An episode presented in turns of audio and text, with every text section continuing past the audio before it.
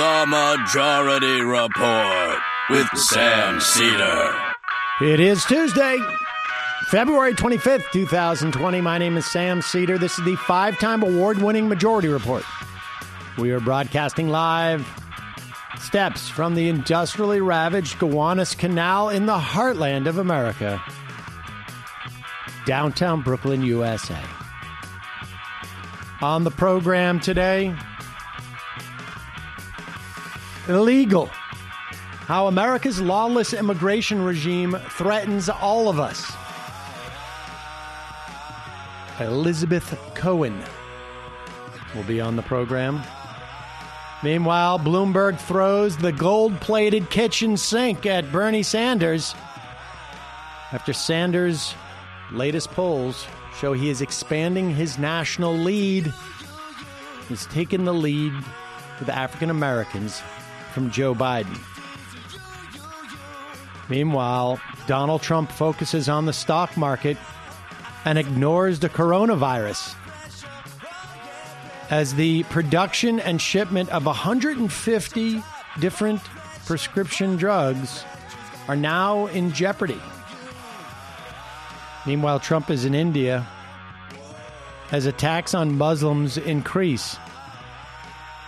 And Mitch McConnell furthers the assault on a woman's right to choose and her bodily sovereignty. Meanwhile, the FBI is investigating a massive Border Patrol Union funds embezzlement case. And again, once again, calls for Clarence Thomas to recuse himself because of the work of his wife, Ginny. Harvey Weinstein, uh, found guilty of rape, awaits sentencing. And the UC Santa Cruz strikers are to be fired from their teaching assistant positions. All this and more on today's program. Uh, welcome, ladies and gentlemen. Just a programming note for you. Today is Tuesday, February 25th at 8 p.m. or so, maybe 7:30. We will um, be starting our coverage of tonight's debate. There is a debate tonight in South Carolina. If you were not aware of uh, that, uh, or if you were unaware, I should say, and uh, that debate um, promises to be a rather, I think, explosive one. Um, I think it's safe to anticipate there are going to be attacks from Michael Bloomberg on Bernie Sanders. I think it's fair to anticipate there will be attacks on Michael Bloomberg from Elizabeth Warren and just about everybody else. I believe it is fair to assume that Amy Klobuchar and Pete Buttigieg will be maybe coming to actual fisticuffs. Oh my And- god, I cannot wait to see that. Tom Steyer's in the race. And Joe Biden is scheduled to be there, but one never knows. One can get lost on the way to uh, the debates. And we will. Uh, we actually have a programmatic announcement today to make about Joe Biden, uh, but we will hold off on that. We have one video to play, but there's we're we're we're, we're entering into the realm where we're not going to play certain videos about Joe Biden. or uh, sound drops. Some sound drops we're going to keep, Right. But some we're but gonna there's some we're not. We're going to retire In the interest of in interest of Honestly. encouraging him to enti- uh, retire as well. honestly, it's just yeah, it's uh, at one point. Um, but who knows? I mean, the reality is Joe Biden could win tonight, or not tonight, uh, Saturday in South Carolina. Um, so we'll see. Um, He's so much more charming when you depict him as like this Mr. Magoo like character. especially yeah. like on the pages of the Onion. Yes, and and if he was just not sort of like um, if there wasn't the potential that he could actually win the nomination and all of our fates would be in his hands. That's what would be that's the most concerning thing. Um Ladies and gentlemen, it's been a while since we've checked in with the pontiff. Uh, of course, I'm speaking of uh, of uh, Ben Shapiro. He is uh, the self-anointed Pope of the Jews. Uh, he is the one who gets to determine who is a Jew and who is not a Jew. And uh, let's weigh in today to see who Ben Shapiro has decided by his um, great grace, his holy grace, who shall be a Jew and who shall not be a Jew. You're deeply concerned about anti Semitism, but you don't care about the fact that Bernie Sanders is, he campaigns with open anti Semites. That Bernie Sanders is the Jeremy Corbyn of the United States. He spends all his time hanging out with people who despise Jews and Pause it for one second.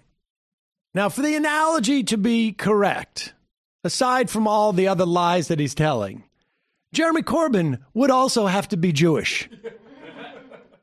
Right? That's the breakdown in the analogy. Well, Bernie's not really Jewish, though.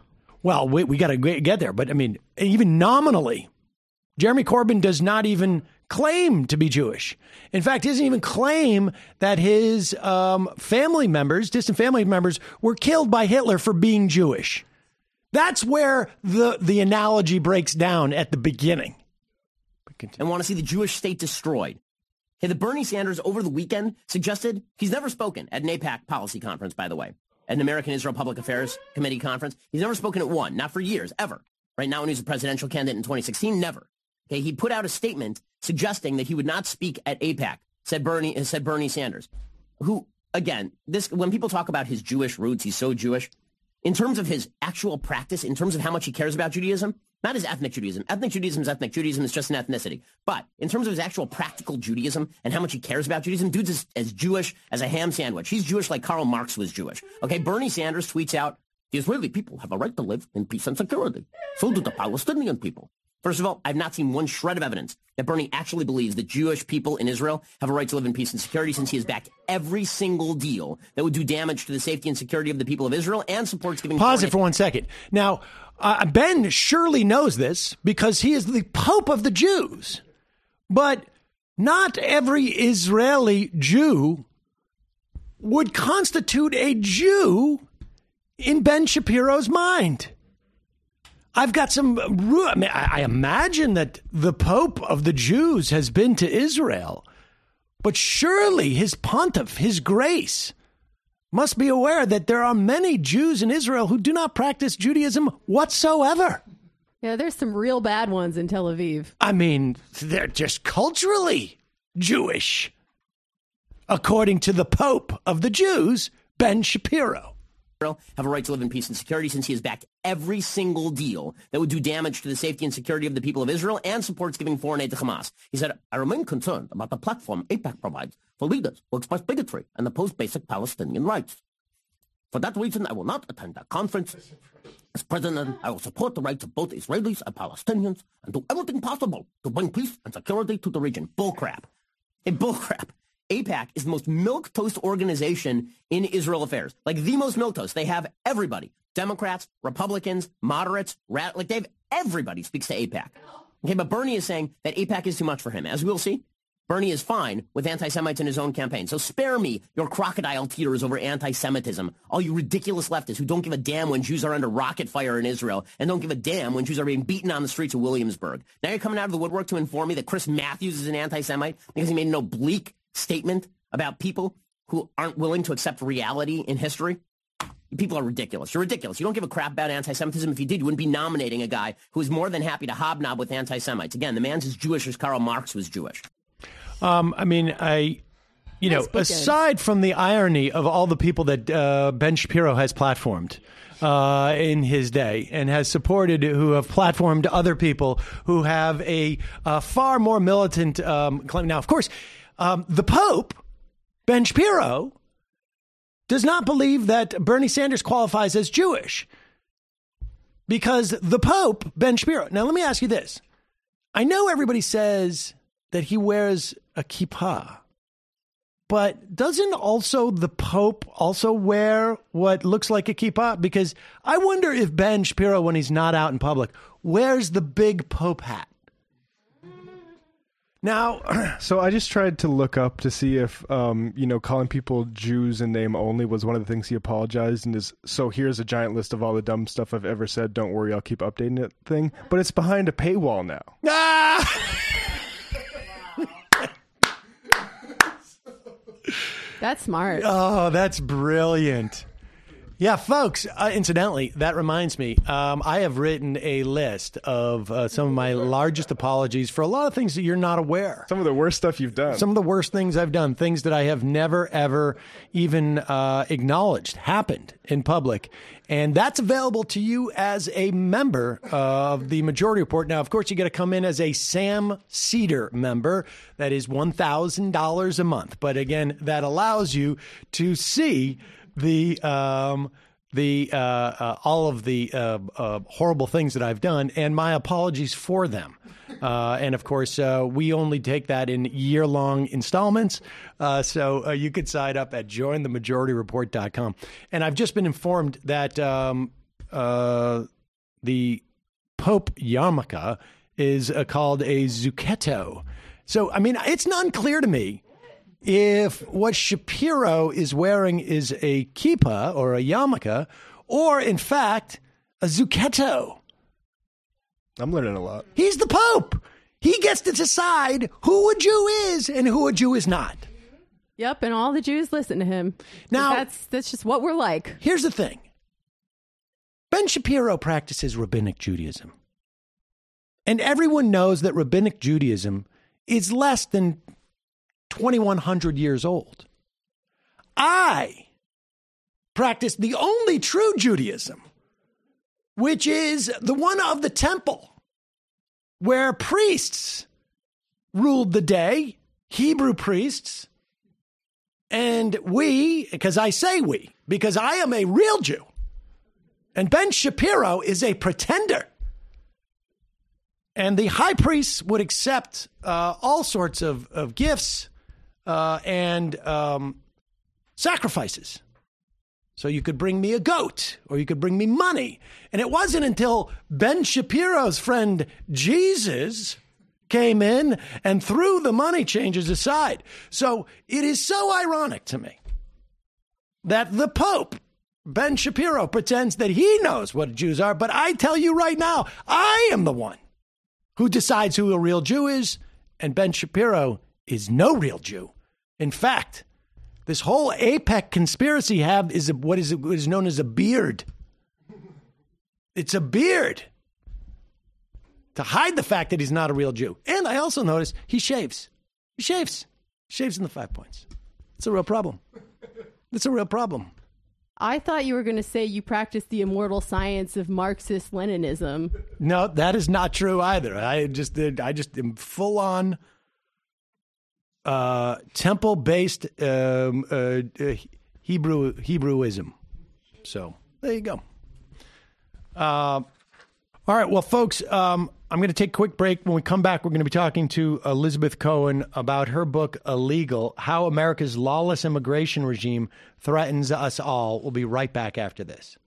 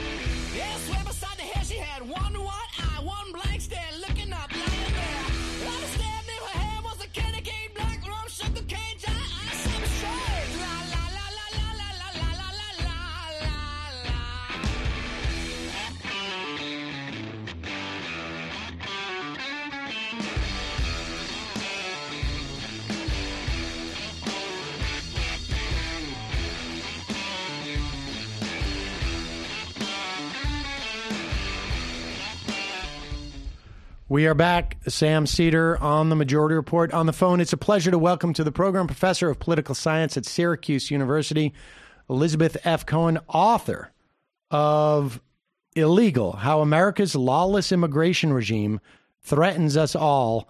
Uh, Elizabeth, welcome to the program. Thanks so much, Sam. Uh, all right, let's. I want to start, and and what you've given us is a um, is it is a history of sorts of our um, our immigration policy, in many respects, our lack of immigration policy, and um, and uh, really until the the present day. Um, I'm not sure what that was, but um, uh, let's start with the the 1924. Uh, it's the National Origins Act, right? The Johnson Reed Act. Mm-hmm. Yeah. Yeah. This was um, our country's first attempt at comprehensive immigration reform, and it was comprehensively restrictionist based on race. So Congress enacted quotas for almost all countries sending immigrants to the United States at the time. Those were European countries. It was uh, based on a lot of pretty shoddy race science about who would make a good citizen who was and was not white. At the time, most European countries uh, were not considered white ethnicities in the U.S., and it effectively ended most immigration to the U.S. in the 1950s. What, what I mean, what was the impetus? What was the impetus a of of that act? I mean, just broadly speaking, from a political standpoint, um, and I guess um, prior to that, what was the immigration situation? Because I think I've uh, you know uh, spoken to people who suggested that the the uh, the influx of immigration prior to that time was in part a function of uh, uh, of a desire to essentially squeeze out recently um, freed slaves from uh, much of the workforce. We've lost her. Yeah, hold on for one second. Well, yeah, we'll go to the break. Sorry.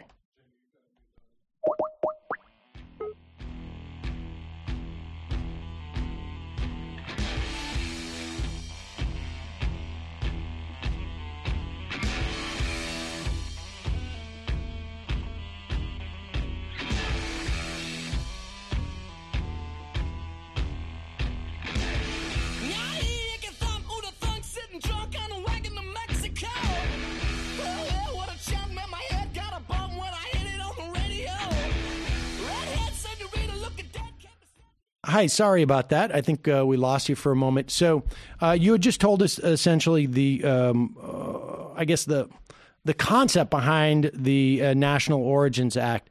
Um, my question to you was was two part. One was what was the political environment that um, that spurred that legislation? A and B that wave of immigration I have um, uh, read that that preceded the 1924 Act uh, maybe in the decades prior to that, was in part a function of a desire to bring in more people, uh, white people, uh, or presumably European people, I guess, who maybe were not necessarily considered white, um, as a way of squeezing out um, uh, recently sla- uh, recently freed slaves um, and limiting their opportunities, particularly in the cities. Um, what if you know anything about the, the, the latter? Please tell me. And if you sir, obviously uh, about the former, what the political context for that legislation was. Yeah, I mean the political context really. Um, it's an outgrowth of very early 20th century race science and early pushes at sociobiology. I'm sorry to say that I'm a social scientist, and these are early, early social scientists doing what they think is social science, looking at, um, craniometry and skull size and and looking for who they judge will be good citizens. And unsurprisingly they find uh, that um, lots and lots of people who are not considered white at the time are unlikely to make good citizens based on their their measurements and um, then something in 1911, uh, the Dillingham report co- commissioned by Congress like turns this into a massive uh, study of immigrants and immigrant neighborhoods, finding that recent immigrants from the, at the time from um, South, mostly South and Eastern Europe, so Italy, Sicily, Hungary, Russia, Poland, um, and also Ir- Irish immigrants, that they just like fail in every way to demonstrate that they're assimilating, that they're good workers, all these things. It's pretty racialized, but I think the thing that's very hard for people in 2020 to wrap their heads around is that none of these people were considered white at the time. So to kind of hear the narrative that there was an attempt to bring white people from Europe into the country to um, to make things harder for native-born African American workers is a little difficult to reconcile with the very clear language you hear both in that report and then from like Wilson and others uh, that they did not consider the people coming from Europe at the time to be white or that or like that they would become white um, or that they could assimilate. So there's a lot of racism, and um, certainly, you know, in the labor market, there were attempts to to squeeze the, the labor market and and um, keep wages down on lots of fronts. But um, the the reason for shutting the doors was because the people who were coming in um, were up, kind of upsetting the the um, genetic mix of the country, according to some of these these folks making writing the legislation. And so, what was the impact of of that of that you know shutting the door to Europe? Sure, it's a pretty dramatic, immediate drop in immigration because the quotas limited the opportunity for almost anybody from a country that was sending that where people wanted to come from um, almost to zero. So, you know, I found it interesting in doing the research from this book to look at at the quota, country by country quotas and then match them up to what people were saying. And like even the Scandinavian countries that Trump talks about as kind of model white potential immigrants, um, Norway and Sweden, they were by many of the people writing this bill not not um, considered eligible, like not white enough. So immigration plummets throughout the 20s. Uh, one notable thing about the bill is that they omitted any reference or restriction on immigration within the Americas. So uh, it's possible still to come from Mexico, and once there's uh, essentially a halt on labor coming from Europe, Mexican immigration starts. There was already immigration coming in from Mexico, but it goes up. So that's one of the first consequences. Second, we invent a federal border patrol, and it's tiny, but um, but that's where that gets going. It's part of the 1924 Act because you had to actually police the border once you had one. And then um, the beginnings of a rudimentary documentation system because we hadn't really been doing much documentation before that. So all of the kind of infrastructure that we're really familiar with now, it didn't exist at the time on the federal level. Um, so enforcement had to be invented uh, uh, during that decade. And but so, the most important thing is immigration just like stops from Europe. It just grinds to a halt. and so, what what what changes um, going forward in terms of you know what are the implications? I mean, you, you say there's a rise in immigration from uh, from Latin America, from Central America. Um, what what else happens, and, and and does that take us all the way up to the Hart Celler Act, or uh, is there is there any dramatic change in between um, uh, the 24 essentially and 65? Yeah, I think part of the story there is building um, enforcement, building border patrol. Um, you know, it, it's really interesting to me that um, early on that Mexico is very eager to cooperate with U.S. enforcement, particularly Border Patrol, because they're not happy about the fact that so many highly skilled farm workers and other people are um, are leaving the country, and like they're they're pretty interested in us enforcing uh, some kinds of rules about who can cross over the border.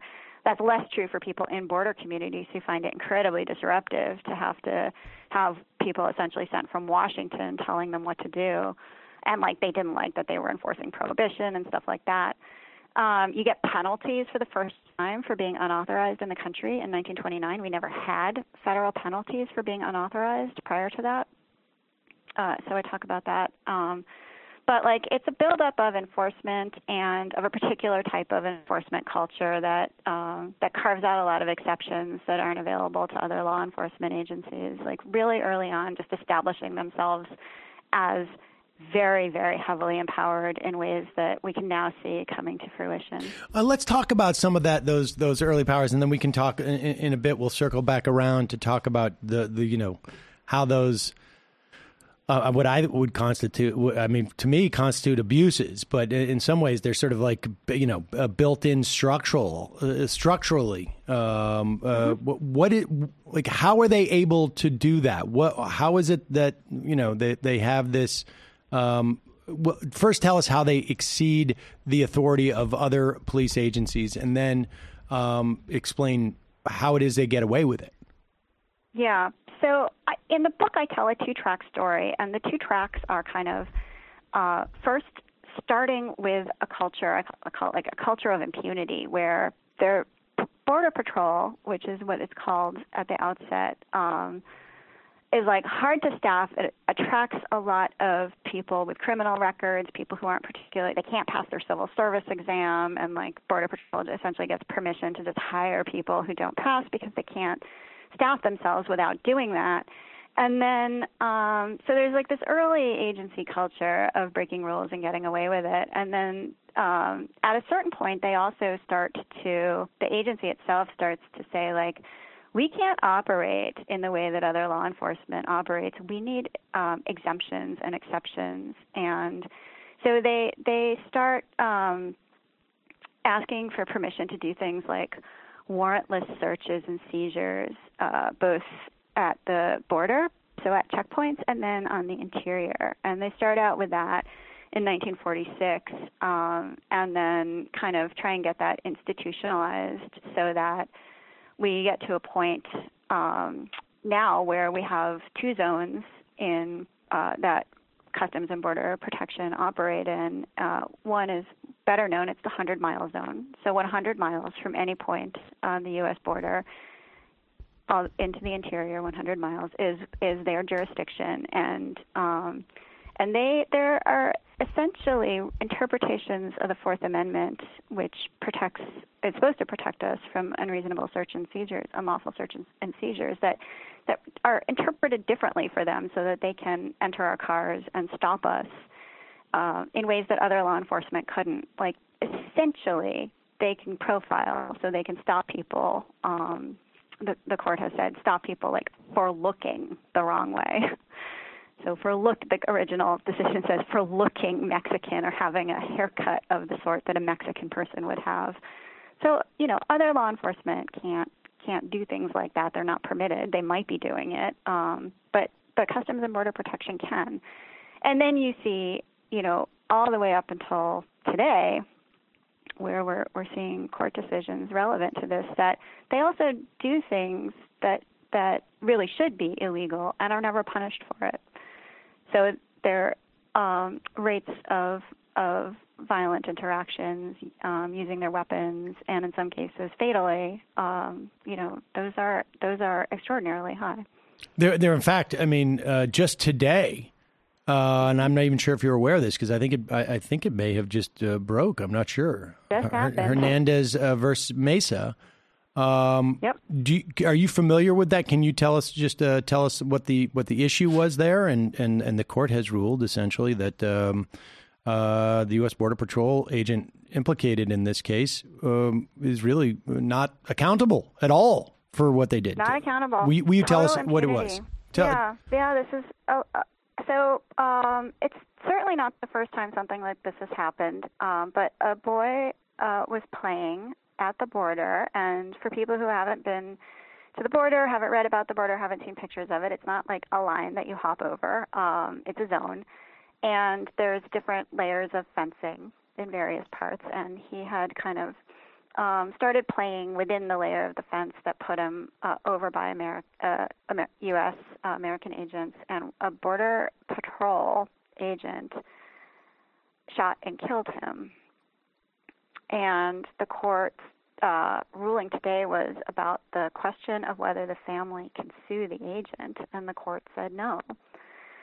And so, you know, that really, I think, to most of us, constitutes total impunity when the family cannot seek any kind of um, satisfaction or redress for their child being shot. Right, and, And- to be clear here, this is not. They're, they're not adjud. I just want everybody to understand what the what, what what's that what the what the question is here. They're not adjudicating whether the the guard had any guilt or um, uh, you know had done it with any intent. They're not making any judgment on that. They're just questioning whether the guard can actually be charged with anything or be held to account or can even go to court to have that question addressed. Yeah, they're saying that the the essentially the family cannot sue in U.S. court, so they have they have no opportunity to seek any kind of justice.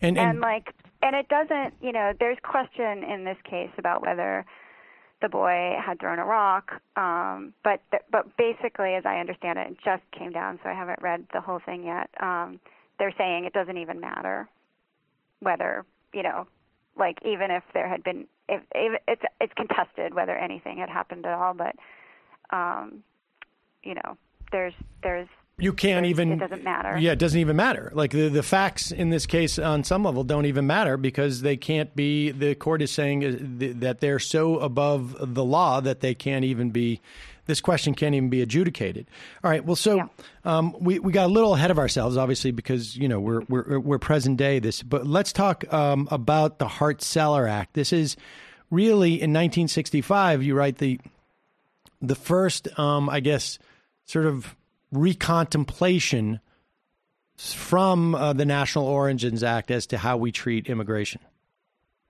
Yeah. So there's kind of two sides to Hart Celler. The side the side that um, you hear most often is that this is like the opening up of immigration to the United States because indeed we do completely um, eliminate racial and national origin quotas.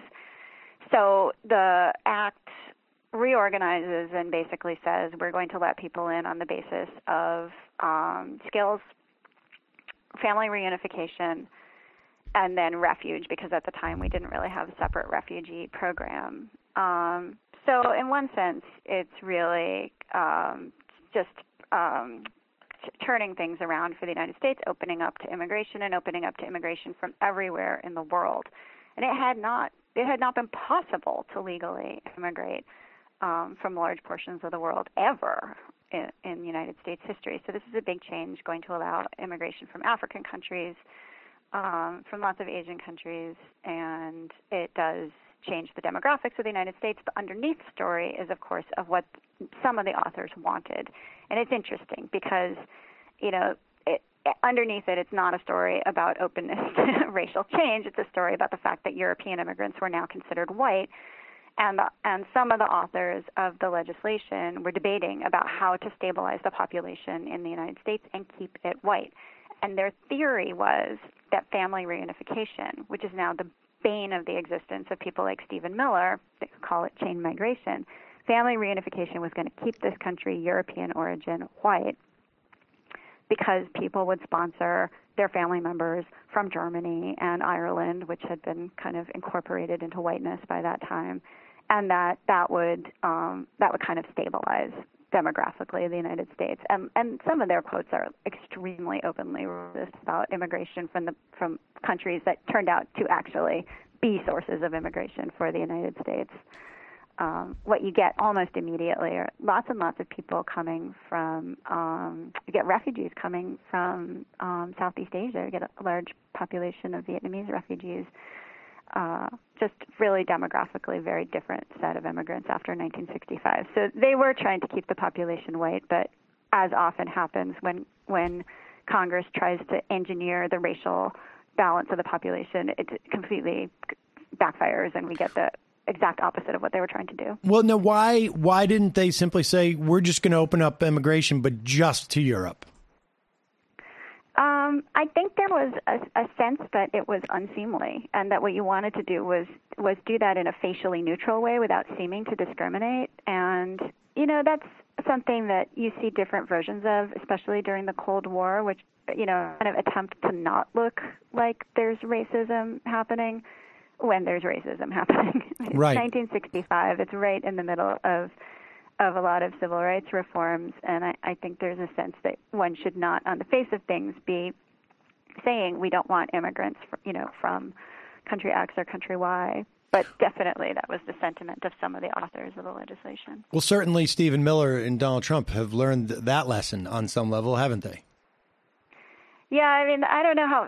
Not so much with the facial neutrality; they're pretty open with. Well, that's what I'm saying. certainly- That's what I'm saying. Yeah, is that they they they um, they're aiming for a uh, wider immigrant uh, population, and they're they're full on going for it, right? I mean, isn't in Yeah. part like what the you know uh, the the Muslim ban was ultimately about in some respects. They've expanded it, and they said, oh, we can we can have our cake and eat it too. We can uh, we, as long as we expand to just people who are not white, uh, then we're not on the line for being anti-Muslim. Yeah, I mean, there's some question in my mind about whether Stephen Miller is okay with any immigrant at all. But I think for most of the um, people to whom they're trying to appeal, this is the a coming out party for white nationalists uh, who have, you know, been operating under um, kind of undercover for a really long time you know, one of the other stories I tell in the book is how influential people who wanted, you know, a white United States, a white nation, how influential they were in policymaking. 1965 is one example, but you know, you see a lot of um, interest group activity trying to put a pretty nice, shiny scientific face on white nationalism uh, it, starting especially in the nine, you see it earlier, but really ramps up in the 90s, uh, particularly after the 19, you know, the first attack on the World Trade Center in 1993. Well, let's let's move up in terms of time. Now, uh, you also write about family reunification that it that it is it's basically an outsourcing. I mean, you know, mean, part of this is premised on the idea that that immigration is good, and maybe on some level we need to sort of like uh, you know restate that case for us. Um, because uh, yeah, why don't we do that? Because on some level, like you know, um, like I say, Stephen Miller and Donald Trump are acting fairly rationally based upon their uh, desired outcomes here. At the very least, they've they you know they have internalized the lesson of like you know maybe it's better for us not to uh, pretend so much that we aren't racist, uh, so that we can make sure that we get a racist outcome. Yeah. Uh, I but- mean, but but but make the case for immigration, or you know, at the very, I mean, the the I guess the the positive case for immigration. Yeah, um, I mean, you know, there's lots and lots of good arguments we can make about free movement and human rights. In the case of the United States, we have practical interests at stake, and I don't think that we are entitled to the rest of the world meeting our practical needs, but it is the case that if we were to have fairly open immigration, we'd be much better off than we are with closed immigration. Uh, so there's a couple of different ways you can get at this argument. Um, one of the ways I, I like to say, and I like to remind my students in class, the origins of borders were not really just to keep kind of people, ordinary people out. They were often to keep ordinary people in because uh, population is one of the most important resources a country has. In the United States, our native-born population does not replace itself. Um, we, there's like a you know number of births, I think like 2.1, 2.3 births per um, native-born woman at, to be at replacement level. We haven't met that standard for a long time, but we have managed to um, to not shrink and age as a population in the way that countries in Europe, um, Italy, or Japan also have because we have had immigration into the country. So, just in terms of having a labor force, um, having people who are both working and paying taxes, it's really important to for the United States to keep its borders fairly open. We rely on that. It's also the case that there's a you know really big economic advantages, not just to having immigrants in the country, but in particular to having legal immigrants, so people with legal status, and people who become citizens. Um, but particularly being legal, having having authorization, because although undocumented immigrants, 40% of undocumented immigrants pay not you know state and federal taxes as well as um, you know other other like taxes on things that they purchase in real estate. Um, but once you bump people all into legal status, they get paid better because they can't be exploited in the same way, and then they they pay more taxes. So um, so there's there's there are those kinds of advantages that are really significant. You mentioned family reunification um, as an outsourcing, and like you know, Republicans right now just love to hate on family reunification because they are pursuing openly racist policies. But in fact, you know, if we were to move, let's say, not to closing our borders, but to a points-based system, we're moving towards something that's similar to what Canada does. And Canada does not in any way um, only rely on a points-based system, so they have a very robust refuge program. But in Canada, the, they budget a lot of money that we don't budget for immigrant integration. So family reunification is a very like I say outsourced. It's a very um, low-cost way to get the work done that needs to be done when people come into the country from places um, and, and don't speak the language or don't know how to navigate the bus system, things like that. And we should be clear the the idea is that family reunification obligates the family essentially to take care of this person who's coming in in the event that they don't have resources or whatnot. And so that's that's where we're talking about you know outsizing uh, outsourcing this or or privatizing the costs. Although the benefits of this immigrant are socialized insofar as that they're ultimately going to pay taxes. Yeah, and yeah. So if you're undocumented, it's it's very likely that you're paying taxes, but you can't take advantage of any of the things you pay taxes for because you're legally prevented from accessing those programs. So if you're undocumented, you'll be paying into Social Security if you're paying your taxes, which, like I said, 40% are, and you'll never. Even if you were regularized, the money that you pay in while you're undocumented, you never see it. So we're like kind of cheating as U.S. citizens. We're taking that and not um, giving anything back. But if you're documented, then you're paying in uh, even more, most likely, and your family is um, responsible for uh, for making sure that um, that like they're they're they can vouch for the fact that you will be supported. Um, is that where, uh, and again, I'm getting ahead of myself a little bit, but the public charge law comes in to basically say, okay, yes, we, um, uh, once we try and uh, quash family reunification and uh, we no longer have, you know, essentially representatives or families of, of people in this country who are agreeing to take care of uh, the immigrants, we will then quash um, the the public charge uh, or, or use the public charge as a way of making sure that okay because we can't rely on families now to take care of our immigrants we're only going to have rich people come in. So sort of. I mean, you don't. We don't have to get rid of family reunification for. And public charge went into effect yesterday. The public charge rule. Um, we've yet to see really like how it's going to be used, but in its most restrictionist form, um, it would end almost all legal immigration to the United States because the formula for determining not whether someone has been a public charge. That's not what the formula is. The formula is for determining in the future would people um, be likely to become a public charge, and it is it is a really tough bar to meet, and there's lots of discretion involved, which is part of why people are worried that it'll just end legal immigration. But um, but yeah, you're going to have to be able to prove that you you will not in any way um, in the future be become um, eligible for for um, public publicly supported programs. The thing is, like, it's it's a it's a sensationalist thing in the sense that most of the programs that people like to talk about immigrants using, immigrants are not eligible to use and don't use. Right. And when you get to the you know point of being undocumented, of course, people are not just afraid to use programs like that that um, they're ineligible for. They're afraid to like take their kids for stuff because they're afraid that that will expose their own status, even if their kids are eligible. So it's it's going to lead to bad health outcomes, bad educational outcomes, um, and and bad demographic outcomes. I think.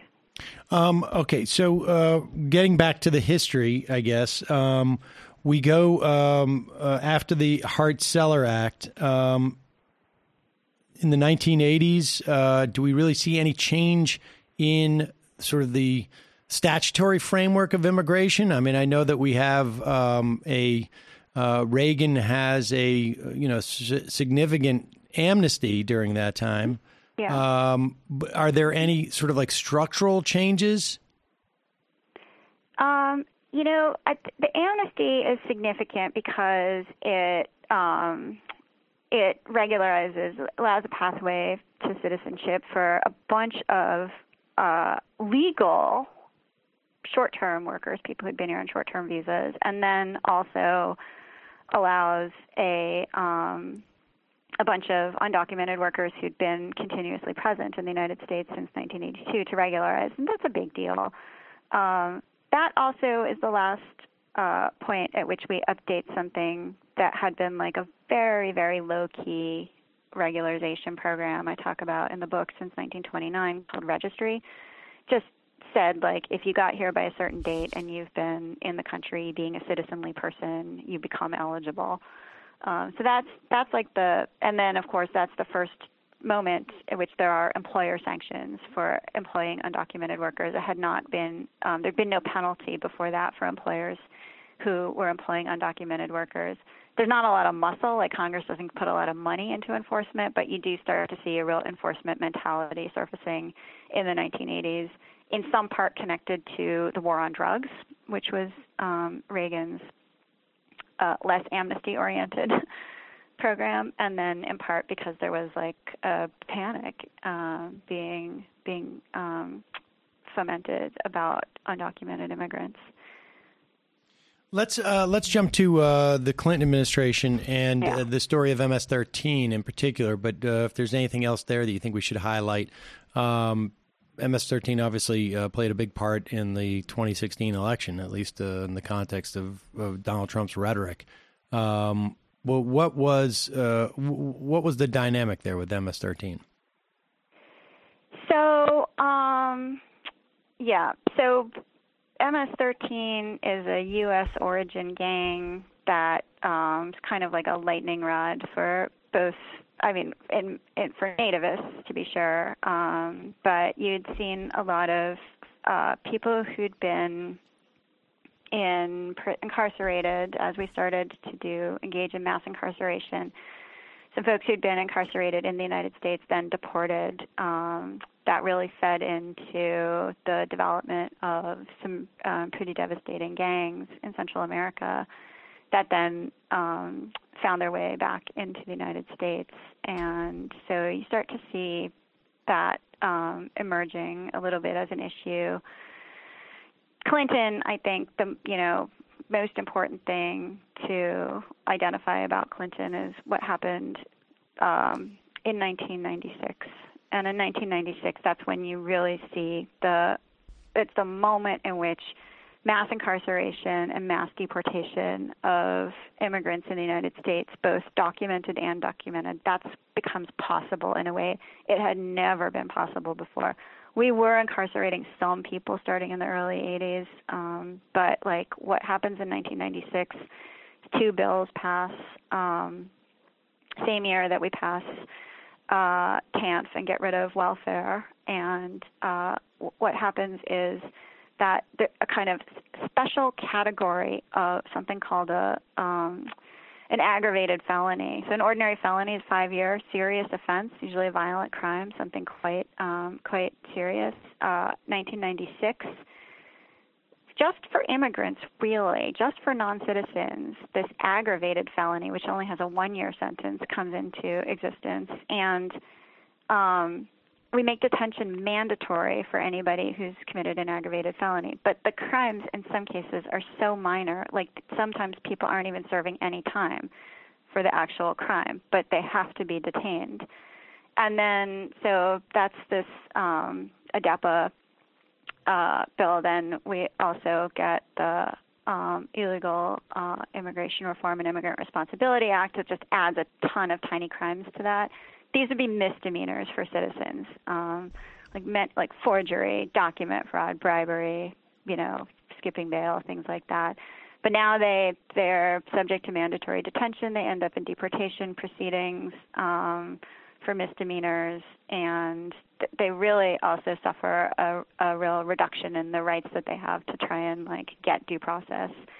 So the deportation machine, um, I I think many people would date it to 1996 um, in Congress under Clinton. And what was what was that a response to? I mean, from politically, because I'm trying to remember in '96, you know, sort of the context in which that would come about. Was that just simply, you know, it's not uh, terribly uh, contested, and so, um, um, you know, people can get away with it, or is it uh, is it a function of of, of you know, NAFTA, or is it uh, what what is what's going on there? I mean, so Clinton, you know, had already been going after tougher enforcement on immigration a little bit earlier. So, like um, policing some of the heavily crossed areas that were safe crossings to try and force people into the desert. Um, you know, that had happened a few years earlier. I think there was a real turning point um, in the early 90s where there's some pretty active, openly white nationalist organizations, a bunch of which were headed by this guy, John Tanton, who just died last year, um, had been funded by um, Mellon Scaife and and who were actively seeking to kind of change the laws to to reflect a more closed immigration policy and, and white nationalist agenda. And they they motivated people first using 1993, but then you may remember that before we knew who had committed the 1995 terrorist attack in Oklahoma City, um, a lot of people tried to pin it on uh, Islamic est- extremists. It was two white nationalists, in fact, who did it. Right. But it kind of like got people in this mindset of um, skepticism about immigration and immigrants that that um, policy entrepreneurs were able to exploit. And I guess too, there was the rise of Pat Buchanan in the er- early '90s, and and even on some level, you know, Ross Perot's run uh, may have sort of had some of those undertones a little bit. This is the time of like you know it's, we're still in the war on drugs. There's this you know it wasn't as if mass incarceration of citizens was unpopular. We, you know we were talking about super predators, and like Clinton was friendly to that way of thinking about about um, about law and law and order, and it's just incredibly consequential and expensive in all kinds of ways. All right. Well, you, you, when you start to talk about reforms in the book, um, one of the things you do is you talk about the some of those 1996 laws. But let's start with the registry, which you had mentioned earlier. Uh, but but uh, and, and uh, you can go really in any order you want in terms of when we talk about uh, the reforms that you're um, you're uh, espousing. And I'm curious as to also the genesis of some of these ideas of your reforms. Um, I get the, genesis is just like watching a country that that um, has an image of itself uh, as one thing behave like the totally opposite thing for a very long time. I've been watching and just kind of wondering um, why we have such a self-destructive and other destructive policy. But so I think to understand the reforms I'm suggesting, the one thing we haven't talked about yet is uh, what happens in 2003. Um, and so after the September 11th attacks in 2001, Right. C- Congress freaks out and wants to reorganize the federal government. It's a huge reorganization undertaken really hastily that ends up creating the Department of Homeland Security. So they start And that right everything gets dumped into the Department of Homeland Security, like everything. just yeah it's a it's it's just one of the biggest reorganizations of the federal government that's ever happened in the united states and it's done in a rush really slipshod. Uh, bush didn't actually want dhs to be elevated to cabinet level. He opposed that. He only went along with it when um it was presented to him as like this is going to happen. It passed by i think one vote. It was it's not popular but it takes what had been Immigration and Naturalization Services, the INS, that had which had existed since 1932, breaks it up into several different agencies and reorganizes them under Homeland Security. ostensibly because we faced national security threats that were related to immigration. That turns out to be such a dishonesty, such an, an untruth that if you look at the like the budget, you can see over time the budget going immediately, pretty pretty quickly from national security stuff to enforcement and removals. Like it just was a deportation machine pretty shortly after it was created. But the the ostensible the line we were told was that somehow the southern border was responsible for security threats to the United States. It, like it's never happened. There's not any anything being shut down there that could have happened but didn't happen. But people have It's found prayer rugs threat. in the desert. Isn't that true? I'm being facetious. I'm sorry. That, that was a uh, that was a big. Get a um, little wound up. That was a big. Yes, I'm Um, sorry about that. I get a little bit dry at times. No, that was that has been a. Um, I still feel like Yeah. that is. I don't know if they're still running that same story every three weeks on Breitbart, but that was the. Uh, Yeah. You know, some soccer jersey You're made of into. stronger stuff than I am, if you can. Well- I actually went through some of the um, John Tanton's organizations are um, Fair, federally uh, Fair, CIS, and Numbers USA. First two are actually have been classified by Southern Poverty Law Center as hate groups, and I looked at their data and like uh, their attempts to show that there are security threats at the southern border, and like they can't. They just have nothing. I mean, the Um, most but recent anyway, version was was in the run up to 2018 when Mike Pence was out there saying that we've caught you know 70 terrorists in the in, in the um, uh, in the caravan or wherever it was. He was saying at one point. yeah, look to see what they can pursue. There, I mean, there just there's just zero evidence. Um, and but you know we have these agencies since 2003, and they're immense. So we're we're we're giving just those agencies, just Customs and Border Protection and ICE, like over um, 20 billion uh, a year, and um, you know that doesn't even count the fact that they tend to overspend their budgets. That doesn't count the money that they're taking away from um, sometimes from Pentagon spending, like from other other cabinet level agencies, and and like we've already said, to do what? Mostly um, to perpetuate this culture of impunity. But I, I I take readers through that story because it's really important to see like how hasty, how poorly thought out, and how um, costly those changes that were really reactionary emotional reactions to September 11th, um, how how they've been. And I I say like three things I think you know we really need to do. We need to we need to create a way on, in the United States for people who have been here for a long time without authorization but have been citizenly um, to become authorized and become legal uh, residents of the United States. So what I do is I refer back to this old provision that goes back to 1929 and say, look, we used to say if you'd gotten here by a certain date and you had behaved in a citizenly fashion, and we had you know reasonable standards for that, um, that you were eligible to regularize. And we need to go back to that kind of system because what we have now in the United States is interesting. All this enforcement, it starts just as the undocumented population starts to plateau and then decline, just as unauthorized entries start to decline, just as apprehensions at the border start to decline. And we are in that position now. You would never know it from reading the news. But that's where we are, and, and we're spending all this money. So we um, have this population of people in the United States, many of whom have now been here for a long time because we're not constantly renewing with tons of new undocumented immigrants. We need to give them a way to become citizens. Um, so that's one of the policy suggestions I make. I think we need to um, dismantle what was done in 2003. DHS, ICE, um, and CBP really, really are dysfunctional.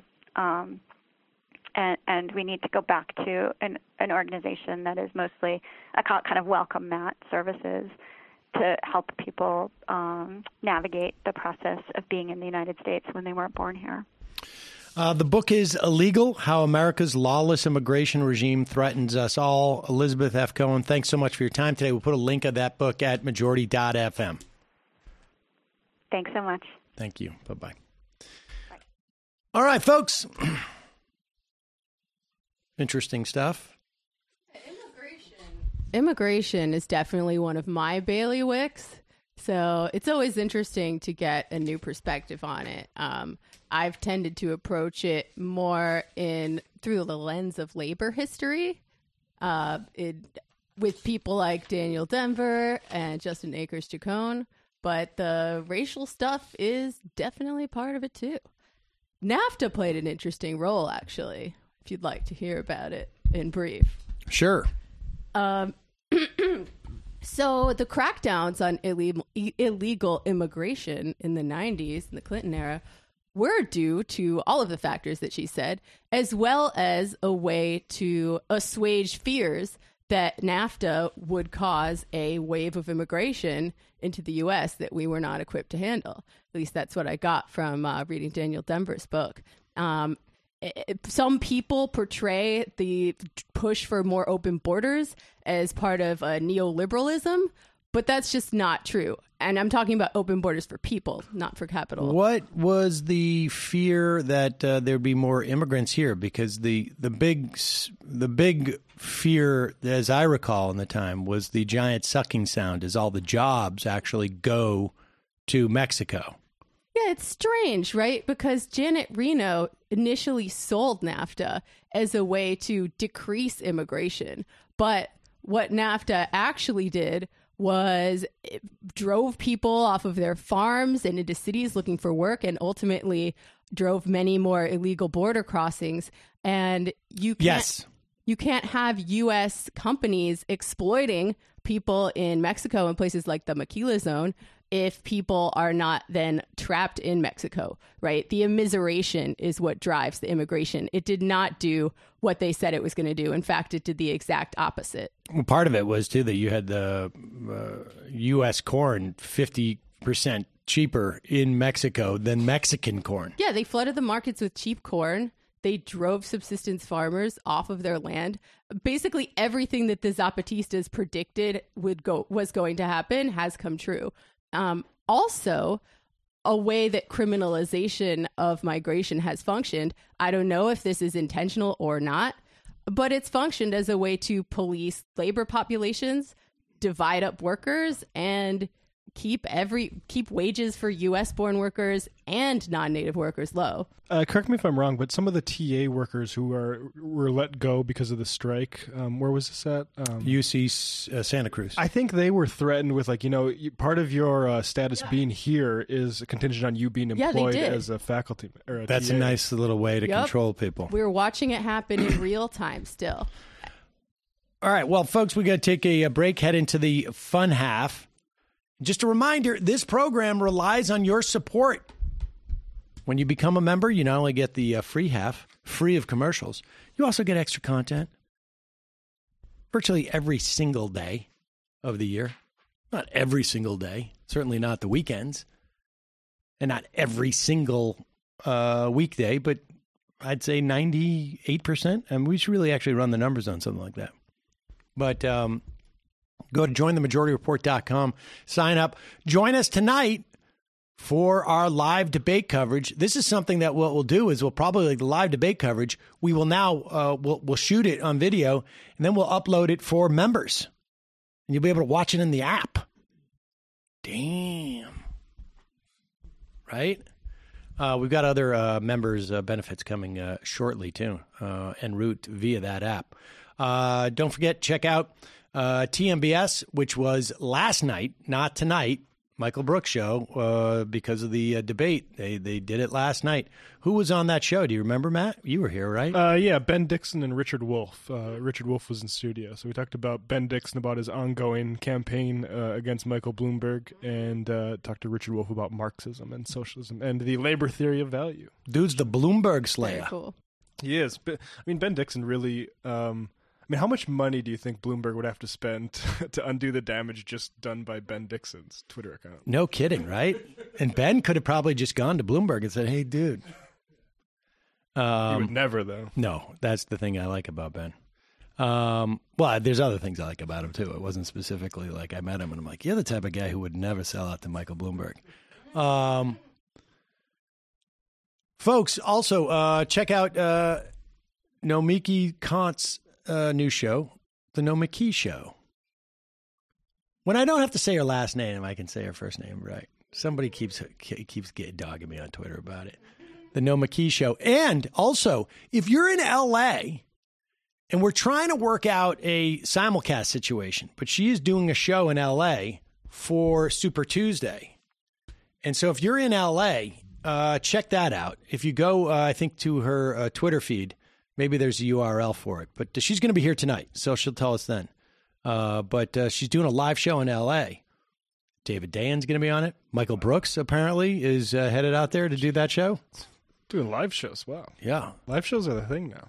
yeah, I guess. I guess for the kids, the oldies don't do that though. Sometimes we'll do one. We'll do a live show. We got one coming up on election day, folks. And you know what? The rookies do like an hour live show or a two hour live show or a three hour live show or a four hour live show. Plus let me tell you what the let me tell you what the pros do. They do a 12 hour live show. Yeah. Yeah. On election day, which is also our 10 year anniversary, but we we don't need to get into that. Uh, so check out uh, the Nomiki show on um, on patreon.com. Uh, Jamie. This week on the Antifada, I speak with Faye Eckler, Vice President and founding member of the Socialist Rifle Association, about gun control, mutual aid, community defense, and why it's a good idea to have an armed left. Now, I will admit to being kind of conflicted about gun control myself. I'm still not totally sure what the correct socialist position is on gun control, but Faye made some very convincing arguments in favor of responsible gun ownership and having an armed left in a country that is already awash in guns, awash in guns and has an armed right. So, food for thought, things to chew on. Um, check it out, patreon.com slash the antifada. This is uh, Michael Bloomberg is defending uh, going Scott Brown over Warren because of Scott Brown's gun control uh, bipartisanship. So Wait, what's that? Michael Bloom, there's new talking points from the Bloomberg campaign because he supported Scott Brown over Warren, and Bloomberg saying he did that because of uh, reciprocity on uh, some gun control stuff or something. So Oh, he's claiming that Scott Brown was going to do. was a uh, gun control bipartisan guy, so that's why he supported him over Warren. Right, which makes all the sense in the world because we know that Scott Brown was a vote against the Republican Party. Um, incidentally, folks, Scott Brown was the uh, would have been the, Elizabeth Warren would have been the 60th vote uh, in the. Uh, oh no, no, wait, I'm thinking of uh, Coakley, uh, his race against Coakley. When you vote for a Republican, and this is what you know Bloomberg is going to have to address when it comes to why he gave four million dollars to, to Toomey in in uh, Pennsylvania. Uh, never mind the money he gave to Rick Snyder, who poisoned all those uh, folks in Flint, Michigan, and more. But when you support, and I don't care if it's Michael Bloomberg or I don't know Emily's List or whomever. I think Emily's List may have supported Collins in the past. I'm not sure about that. Sometimes they make some choices that I think are very bad. When you support a Republican, particularly in the Senate, you give power to the Republican Party. It doesn't matter what that individual does because the Republican Party is going to protect the NRA. So when Mike Bloomberg says that, what he's saying is, I'm not going to say that. What he's saying is, hi, here, the here's a bag of crap that I'm selling you that is actually a bag of gold. I was going to say something about him doing something horrible in his mouth or something. I was going to say. I, I don't know why. I get. I get. I'm a little bit agitated. Uh, so here it is. Um, uh, Jack Pfiffer. There's been a question floating as to why Mike Bloomberg supported Scott Brown in a Senate race over Elizabeth Warren. Response: Mike Bloomberg supported Scott Brown in Massachusetts for many reasons. One of the biggest being Scott's willingness to buck the NRA Well, let's hear some of the others too, man. and his party, yeah, to oppose concealed carry reciprocity that would have allowed people with gun permits in other states to carry hidden handguns in New York City. Mike Bloomberg. The, the uh, Scott Brown's Opposition to that was irrelevant. Bloomberg has continued to fight for say, yeah, yeah, okay. In other words, open wide. I'm going to shovel it in. Sorry. I'm pissed down my leg. Yeah, good point. All right, did you want to say something, Matt? Oh yeah, check out Literary Hangover, folks. Don't piss down my back and tell me it's raining. Exactly where I don't tell you, where I don't piss down your back. That's right. That's one of the best things about that show. You can listen to it and nobody pisses on your back. Don't even piss down your friend. Nope. Folks, see you in the fun half.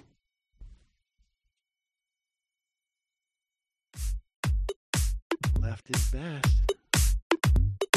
Jamie and I may have a disagreement. Yeah, you can't just say whatever you want about people just because you're rich. I have an absolute right to mock them on YouTube. He's up there buggy whipping like he's the boss. I am not your employer. You know, I'm tired of the negativity. I'm sorry. I didn't mean to upset you. You're nervous. You're a little bit uh, upset. You're riled up. Yeah, maybe you should rethink your defense of that, you fucking idiots. We're just going to get rid of you. All right. But dude, Dude, dude, dude, dude, dude. uh, you want to smoke this joint? Yes. Do you feel like you are a dinosaur? Some good shit. exactly. I'm happy now. It's a win-win. It's a win, win, win. Oh, hell yeah. Now listen to me. Two, three, four, five times. 847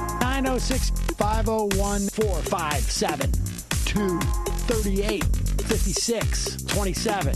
One half. Five eighths. 3.9 billion. Wow. He's the ultimate math nerd. Don't you see? Why don't you get a real job instead of spewing vitriol and hatred, you left-wing Limbaugh? Everybody's taking their dumb juice today. Come on, Sammy. Dance, dance, dance. Rand my first postcoital scene with uh, a woman. I'm hoping to add more moves to my repertoire. All I have is the dip and the swirl. Fine, we can double dip. Yes, this is a perfect moment. No. Wait, what? You make under a million dollars a year. You're scum. You're nothing. Excuse me? Fuck you, you fucking liberal elite. I think you belong in jail. Thank you for saying that, Sam. You're a horrible, despicable person. All right, gonna take a quick break. I want to take a moment to talk to some of the libertarians out there. Take whatever vehicle you want to drive to the library. What you're talking about is jibber jabber. Classic. I'm feeling more chill already. Donald Trump can kiss all of our asses. Hey Sam, hey Andy, you guys ready to uh, do some evil? Hitler was such an idiot. That guy might be a Nazi. Agreed. No. Death to America. You. Yes. Wow. Wow, that's weird. No way! Unbelievable. This guy's got a really good hook. Throw our hands up. But Sam, I gotta get off. No worries. Let's let's. I want to just flesh this out a little bit. I mean, look, it's a free speech issue. If you don't like me, Hey, hey, hey, hey! Shut up! Thank you for calling into the Majority Report. Sam will be with you shortly. Yes, ladies and gentlemen, we are back. Uh, let's go right to the phones. Uh, you uh, are calling from a 215 area code. Uh, who's this? Where are you calling from? Hi, Sam. It's Mindy. Mindy! They're, ki- the, hi, how are you? I am well. How are you? They're killing me. They- I came out as a Bernie. Hell yeah, that deserves a drop. I came out on Twitter as a Bernie. I always kept my majority report on my Twitter separate.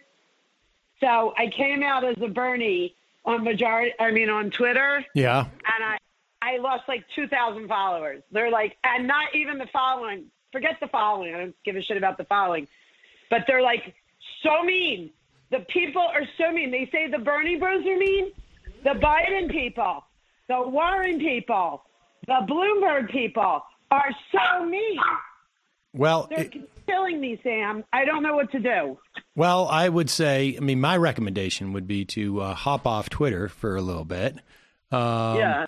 I mean, you know, this is um, the the uh, you know the primary season is is nasty. It's nasty. It was nasty in 2004. I was very happy that um, I wasn't on the radio until basically the end of the primary season. Uh, 2008, it was. Um, I still feel like I get uh, mean emails from Pumas uh, to this day. Um, uh, 2016, obviously, super nasty. Um, and the only thing I would say is um, that, you know, this stuff obviously it goes uh, every direction. Everybody, uh, you know, who uh, people who support Bernie uh, say like you should see. uh, Look, we've gotten some uh, emails from uh, the K Hive, They're which. Oh, those which I had no idea. worst. I mean, look, everybody's the worst, and uh, I want to reiterate what I said yesterday. Is um, and I think you know there was a story in the Daily Beast about uh, a a low level. I don't mean to denigrate. I mean, he was a field director in a, um, you know, in, in a, I think it was in Michigan, um, who uh, a guy who had a, a Twitter feed that was private. I mean, three to four thousand people. I mean, I don't know if I would call that. It was locked. Let's put it that way. It wasn't broadcasting uh, to the public at large, but it was four thousand people. I can't imagine he knew all of them and uh, and obviously somebody um, you know sort of took screen grabs and and reported and basically what he was doing was you know the functional equivalent of the you know the sort of uh, satire or, or, or you know uh, what do they call it uh, uh, shit posting they call it and it's it was more like trolling. Yeah, of no, it wasn't really funny. trolling. It was really just sort of like comedy, nasty comedy. Trolling's meant for It not. was Right. tweets fairly like typical of like funny gay leftist Twitter. Yeah, and, and you know it's like not. James the Wick. Well, yeah, I mean, like Jeff the Wick. Oh, yeah, I, I don't know. I don't know who any of these people are. But the point being, the point being is that, like, look, um, and I thought uh, Bhaskar Sunkara had the best uh, sort of tweet on it. When you are affiliated with a campaign, whether you like it or not, you're affiliated with a campaign. And if you're going to talk that way and you're going to, uh, you know, say that stuff, it's it's going to reflect on the campaign. That's just sorry, that's just the way things work. And you need to be aware i that that's the case. Which doesn't mean that the story in and of itself was really anything other than useless. To me, it was like basically a Project Veritas thing. We found one guy. It was easy. You know, it was even actually like less than that because this guy was doing this. Obviously, it was comedic. And um, and and, and Bhaskar's uh, tweet was basically um, um, playing off of Natalie Shure's, which is campaign staffers shouldn't shitpost, and the campaign was in a tough spot, had to let him go, etc. But it's also true that framing a gay organizer's bitchy gossip from a locked account as an urgent news story that undermines redistributive politics is lame as hell. And Boskar said, yes, exactly. If you're part of a political campaign, you don't get free speech. You need to be more disciplined than the rest of us. But if you're a journalist or editor pretending this was a legitimate story, you're worthy of contempt. I think both those things are true. And you can't control what the editors or journalist does. Um, and so, you know, um, just as you've experienced and and look, right? You're not saying like random Twitter Twitter peoples.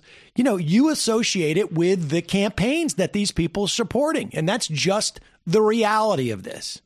And so, you know, I would say take a you know break from Twitter so you don't drive yourself crazy, and just know that like you know, listen.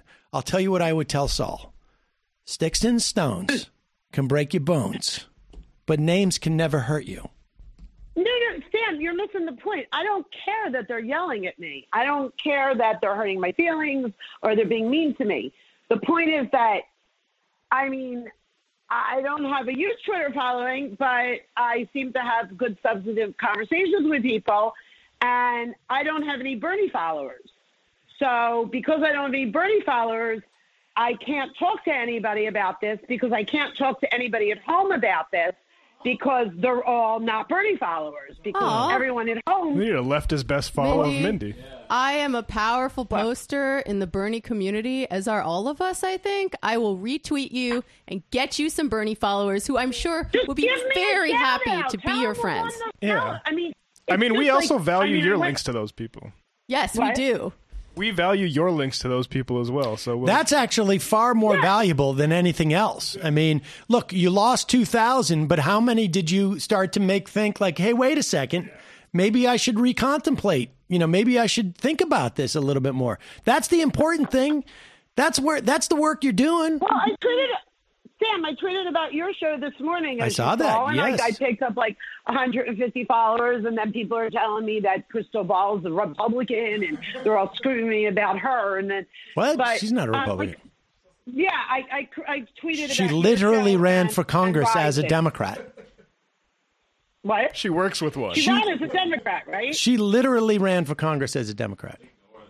Yeah, so just read the comments on that. People are No, so I'm not going But very last thing I'll tell you, I was What? in a diner last night with my 84-year-old mother and my husband, and there was a woman that was two booths over that was somewhere between my age and my mother's age, and she was schooling her girlfriend, who was somewhere between my age and my mother's age, on why they need to vote, and they absolutely 100% have to vote for Bloomberg because if they don't, Bernie is going to take everyone down.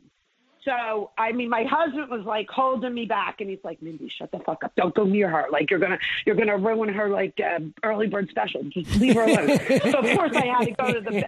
What? No, he was like, because he's not really as political as me, and he knew like my face was turning all kinds of colors, and my mother's like hearing aid was like she couldn't even understand what was going on. But, um.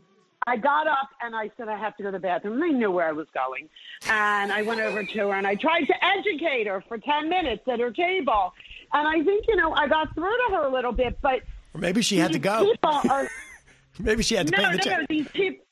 Yeah, go ahead. No, these people are so the older people that are my age and older are so programmed to think the establishment is progressive. Like they're so I cannot explain to you what it's like for me to talk to people. I mean, I literally am blocking my girlfriends that are Democrats on on my phone because they're like sending me Bernie Russia articles. Like they're so mad at me that it's just it's just I just think that I don't know is he going to get my age group suburban white Jewish women or educated Well, I mean that, to be honest with you, listen. The fact is, is that Bernie is weakest with that cohort, which was a which was a key cohort in the 2018 election. Um, suburban women, both white and black, were key cohorts to come out in the 2018 election, and it is a problem, and that is why, um, Mindy, you're such an important ambassador uh, to that community. It's Well, also I, I mean I mean it's also why I mean, you know I don't want you to think I'm self, you know, I'm, I'm like, you know, like I'm, you know, self-grandizing, but No. I- you know, I think I have, like, I think I have like a mid-level influencer pro, um, platform, and I think listen, if I can turn, Mindy, you're literally in ground zero. Like one of the challenges that Bernie ha- will have if he wins the the primary in the general election is apparently supposedly the fracking ban in, in Pennsylvania. I don't I haven't looked at the numbers enough to know that, but Right. what he is definitely going to need you and your friends. And look, Now- there's there's multitude I- of wait, tax. Hold on, Listen to on, me. Tim. I'm sorry to interrupt you, but Yeah. I have been DMing Faiz, everybody on their team, that Ari Well, guy. okay. I have I wouldn't. I would. I would. I mean, they may have other people. things that they really got to get doing, but uh, I, I, I mean, they're not. They won't. They won't contact me back. Like I'll do anything. all right. Well, want Mindy, Mindy. Mindy, Mindy, Mindy, you're you're DMing literally the top three or four people in the campaign, and they probably have a lot on their plate. What I'm suggesting to you is that maybe you do something that's a little bit more localized, or you know, listen. Why I have ninety-five thousand followers? Well, I know ninety-five thousand people. I understand, but if if you told me they were all from your district in, in Pennsylvania, I would say, okay, now wait a second, we're on to something. And if they were all sort of like, you know, uh, similarly situated as yourself, I, I would say you're on to something. But you know, ninety-five thousand people is a lot of people. But don't get don't get too I- carried I- away. I understand that. They're dealing with 110 million people. You know, when they're looking at this Well, campaign. take- so. I could, I could maybe you know sway a lot of Pennsylvania people if you know. I mean, Well, but there's no reason why you can, can't but- do this, Mindy. There's no reason why you can't do this. Now, the tax that you can take are going to be contingent upon the people you're talking to. You're you're now an educator, right? And you meet the student where the student is. And so if the student is worried that Bernie is going to, you know, uh, radically, fundamentally change uh, the country, you can say no. What Bernie's going to be doing is going to be pushing progressive policies. And to the extent that uh, the Democrats have any power, there, frankly, the, a lot of the Democrats are not as progressive as he is. The Republicans are not. And if Bernie doesn't get these proposals through, which is very possible, the one thing he will do is he will make it clear to the rest of the country that the problem is the Republicans. You know, it's not going to get caught up in in sort of like vague negotiations about uh, will you cut parts of Social Security. He's going to lay it out there. We want to expand Social Security. We want to we want to expand Medicare. We want to. You, you should hear the arguments, Sam. The arguments are like, "What's the point of voting for him because he's not going to get Medicare?" I just told you. Well, I just gave you the answer.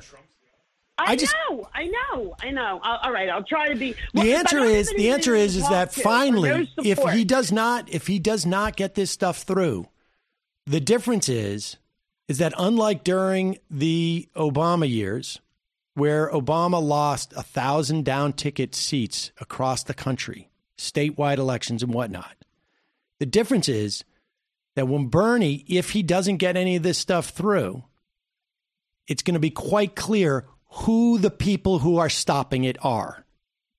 And that has value. It doesn't have value the next day for Medicare for All, but it has value two years down the road, four years down the road for Medicare for All. It will make it clear where everybody stands. And part of the reason why we have the, the situation we have is that there's been a lack of accountability with our politicians.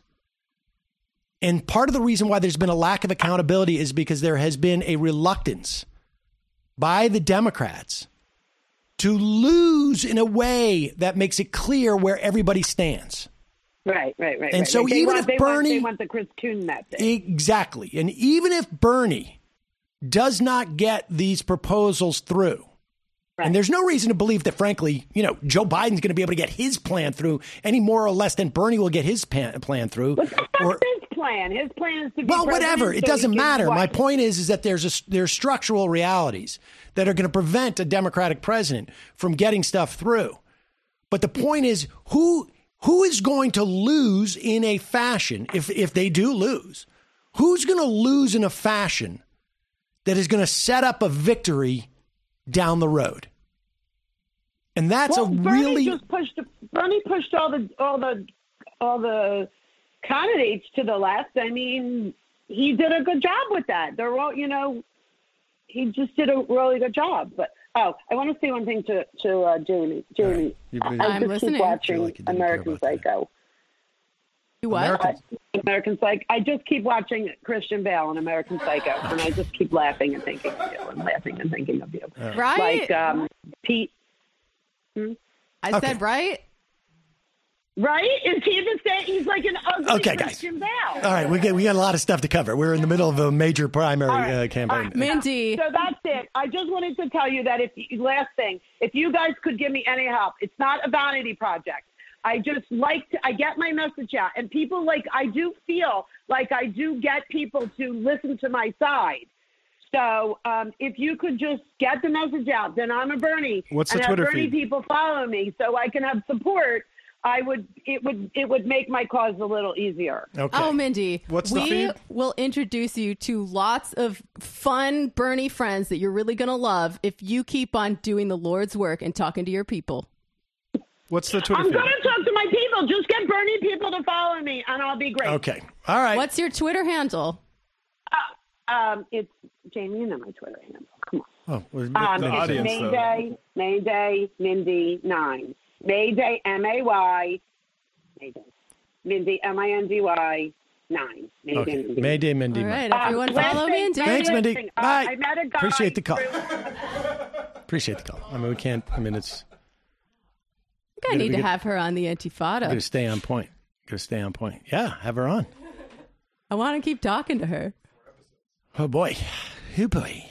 All right, we'll take uh, one more uh, quickie here. Calling from a oh shoot, eight four seven area code. Who's this? Where are you calling from? Hey, Sam, it's Josh from Chicago. Josh from Chicago. Uh, I was in South Carolina this weekend. Ah, and how is it this time of year? Uh, it's uh, nice. It was you know 60 degrees, a little chilly for my taste, you know my taste, but uh, I can't complain, Sam. You know. No, complain. I know. All right, so what's the what's it look like? So yeah, we were um, we went to a lot of um, on Sunday. We went to a, a very rural um, area, um, like really far, like about 45 minutes out of Rock Hill, which is where we were.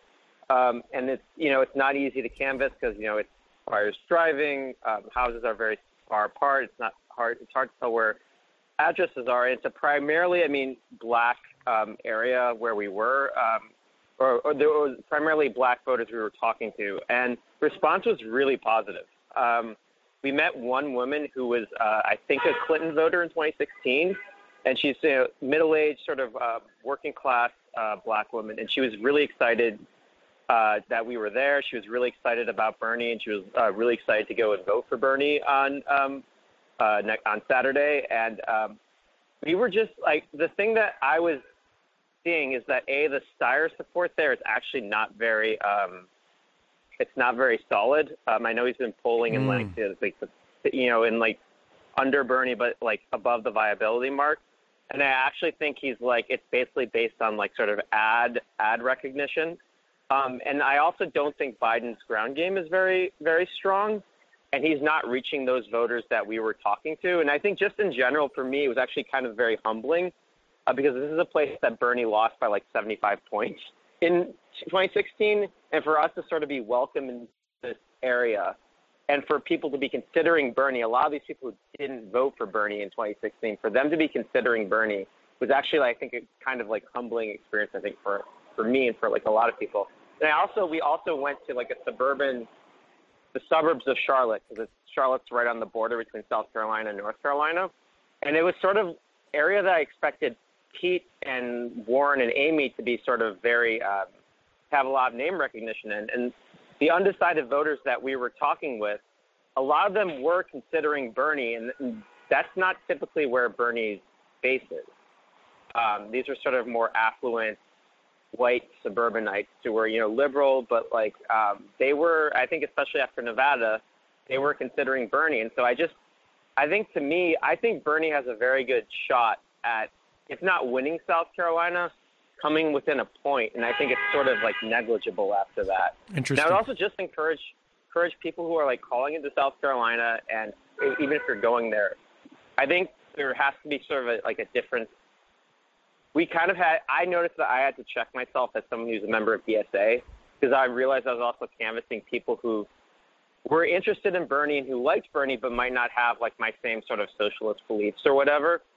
And I would also just encourage, like, especially like people who are talking about like Bernie or bust, maybe save that till like after Super Tuesday when the South votes. Um, we actually were able to get a um, our Lyft driver to switch from Biden to Bernie when he asked if all of us would like vote for the nominee, and we all said yes, um, except for Bloomberg, obviously. But I mean, to me, I think like I think it's fine for people to be Bernie or bust if they want to be, but I think sort of spreading that attitude, especially when South Carolina and other um, Super Tuesday states down south where Bernie didn't do well and he's now surging are about to go, might not be like the best um, thing. So that was just sort of like my observation down there, especially in South Carolina. But, Josh? no, he's got a really good chance.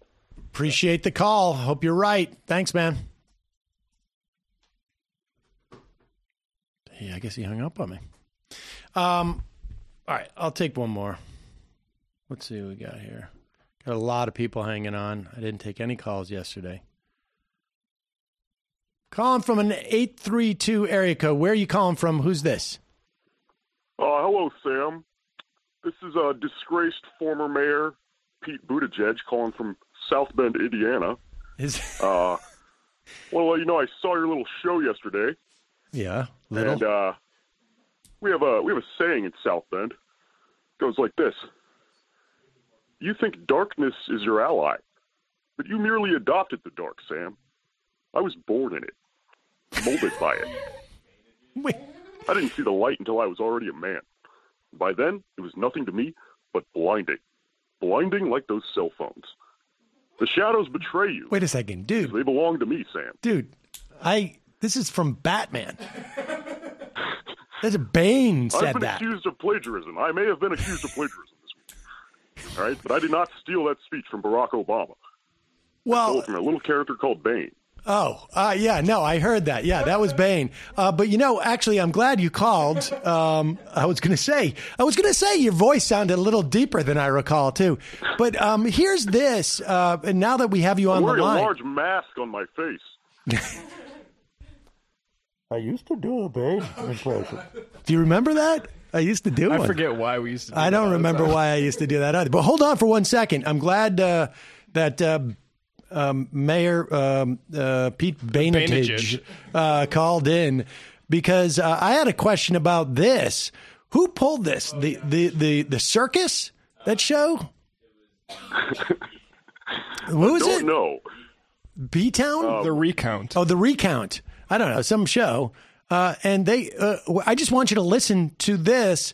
This is a um, a, a, a a video of a speech that Pete Buttigieg gave and one that Barack Obama gave, uh, running at the same time. It's actually a compilation of stuff. Here we go. The way we When do we every other election put by it giving it to the person who got the most votes. Just a thought. Brings us Because together. this Now, country this country was was, built. And it is a movement reaching into And church church basements, basements. and barbershops And in our shops, into universities and, And with our kids. halls. And if the boys we can can line up the the world, neighborhood, then we can can line up the the city. city. Shines as a as a beacon, beacon the around the world. world once more. And this, is, our chance, to, answer that call. Now, those are brief little snippets, and I suppose you know I say the word "and," and I know a lot of other people do too. Say folks. and I say folks, and I don't think that they're they're necessarily uh, copying me. But uh, um, what do you have to say to that, Pete Buttigieg? Uh, actually, I've uh, ceded the phone over to my friend Barack Obama. Uh, this is Barack Obama. Let me be clear. You need to ask. You need to answer the question. Do you feel in charge right now, Sam? Do you feel in charge? Is that, is that another Batman reference? Uh, they only let you watch one film while you're in the uh, Oval Office. That's- Very, very busy job. I don't know if you know about that. Sam. No, I didn't you would know realize. about that. You have all your references are from Batman. I'm, I'm here to talk about something much more important than Batman. Now, there's a there's a podcast called Pod Damn America. Okay, now let me be clear. Okay. They're doing a live variety show at Caroline's Comedy Club on Super Tuesday, Tuesday, March 3rd. You absolutely must not go to this live variety comedy show featuring Ted Alexandro and Kate Willett. You absolutely must not buy tickets in advance. Is that we, is we have this, a little saying. We have a little saying in South Bend. Yeah. We don't damn America. We stand America.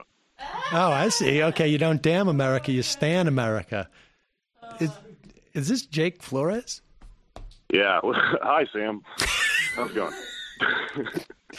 That was pretty good. I mean, your your Obama's better than your Buttigieg, I got to say. Uh, but your your Bainegieg is the best I've ever heard.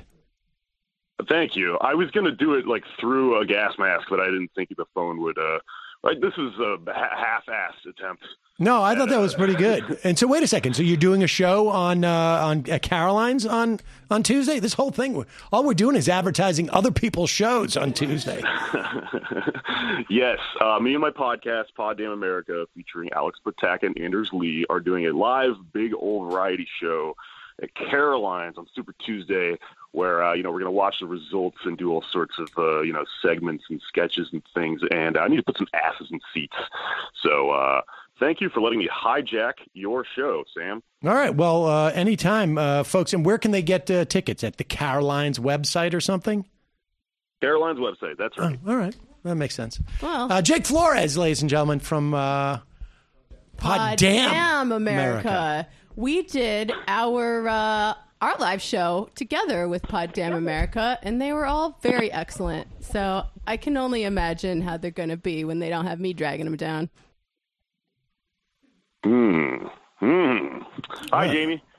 Hey. All right. Thanks for calling, Jake. Um, all right, folks. Thanks. We'll put a link up for you. How's that? Thank you. And we should do that for uh, Nomi show in L.A. because they're not competing. They're shows. They're two shows. Uh, and you know, we only have like uh, three tickets to sell for ours uh, here because that's all the room we have on the couch. So I think It's uh, like a uh, press box or something. yeah, it's, it's just a press box. That's it. Um, all right, let's go over uh, some of this. Uh, let's play this uh, Joe Biden clip, uh, folks. We have an announcement to make. This is going to be. I, I'm I'm as as I'm about to say the words. Like I don't. I, I hate to say never say never. Get your words straight, Jack. Okay, Jack. Um, this will maybe be the last type of Joe Biden clip we play of this ilk, right? Because, um, you know, we'll see what happens in South Carolina. If Joe Biden pulls away by 10 or 12 uh, uh, percentage points, then maybe we have to get back on this case. Now, we're going to still do drops. You have a drop policy, right? Why don't you state that, Matt?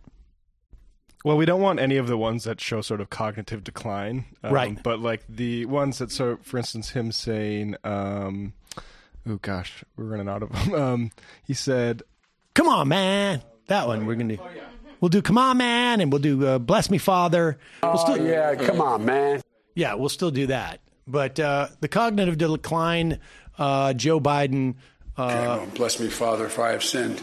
uh, those videos, those drops, they're going to end after we play this one. Uh, this is our fine. This is our swan song, as it were. Um, but uh, you know, look, you're on the campaign trail. It's exhausting, and some of your muscle memory kicks in from when you ran for the Senate twenty two years ago. Was it twenty years ago? Yeah. I mean, it was certainly in the aughts, maybe. So maybe it was 15 years ago. Um, and, you know, the, but the issue is ultimately is like, it's going to get a lot tougher than this, and the stakes are going to be a lot higher because he's going to have to, if he wins the uh, nomination. Here he is in South Carolina, not doing himself any favors. And you're the ones that sent Barack Obama the presidency. And I have a simple proposition here. I'm here to ask you for your help. Where I come from, you don't get far unless you ask. My name's Joe Biden. I'm a Democratic candidate for the United States Senate. Look me over. If you like what you see, help out. If not, vote for the other guy. Give me a look, though, okay? That's all I really got to say to you. I'm about The other buy? The other buy? Did he say vote for the other buy? The other guy. He went into uh, just uh, automatic pilot mode. I guess he could have said, if I was going to spin this, um, I would have said he meant to say from the Senate, but not for the Senate. I'm a candidate from the Senate. From the Senate? Which He is was- still wrong. He was he's just a vice president. But I mean, I don't know. Well, play it again because it's the last time we're going to play one of these things. So I want to play that again. And you're the ones that sent Barack Obama the presidency. And I have a simple proposition here. I'm here to ask you for your help. Where I come from, you don't get far unless you ask. My name's Joe Biden. I'm a Democratic candidate for the United States Senate. Look me over. If you like what you see, help out. If not, vote for the other. The other buy. Maybe he's coming out as bi and simultaneously outing the other bi. Yeah, I was going to say, who's the other buy? Um, there it is, uh, ladies and gentlemen. Uh, Joe Biden. Um, he uh, South Carolina was always his firewall. Um, depending on whose uh, average of polling you are interested in, um, his firewall. Like, I can let's put it this way. In uh, let's see, three months ago, November twelfth.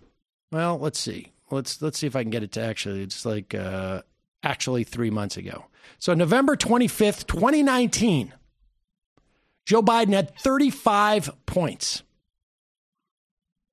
in polling on the RCP uh, Real Clear Politics poll average. Thirty five points. Warren had sixteen. Sanders had twelve or thirteen. I guess you want to round up. And today, Joe Biden's lead is uh, a little more, about five points. Uh, that's the 538. He's um, his the, the polling average, I think, is Um, well, that's actually just giving the act. Is that the average?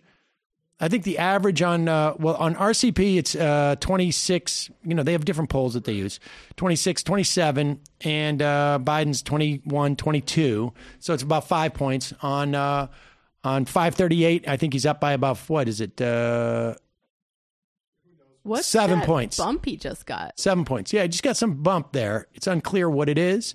Um, that seems to coincide with a drop in Steyer.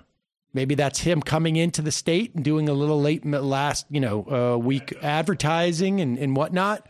Uh, we will see. If it is the case that his ground game there is weak, then uh, we will see that poll eroded, that lead eroded. But the, the bottom line is this was his firewall. And if Bernie Sanders comes within five percentage points of him here and, mm, you know, splits the delegates, Joe Biden's just not viable. We have a poll that came out yesterday. I think it was Morning Consult. Maybe it was this morning.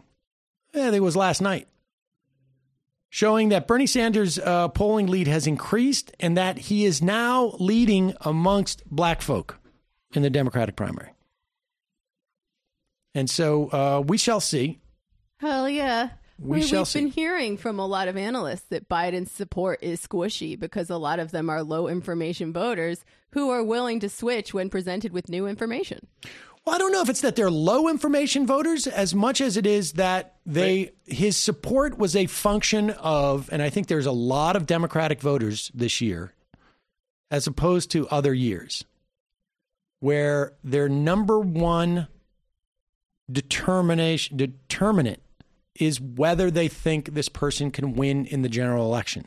Oh, that Now- too, for sure. and nobody knows why, you know, really for sure who can win or not, but certainly past performance is at least, you know, a cue for people. I don't know if it's accurate, but it's a cue.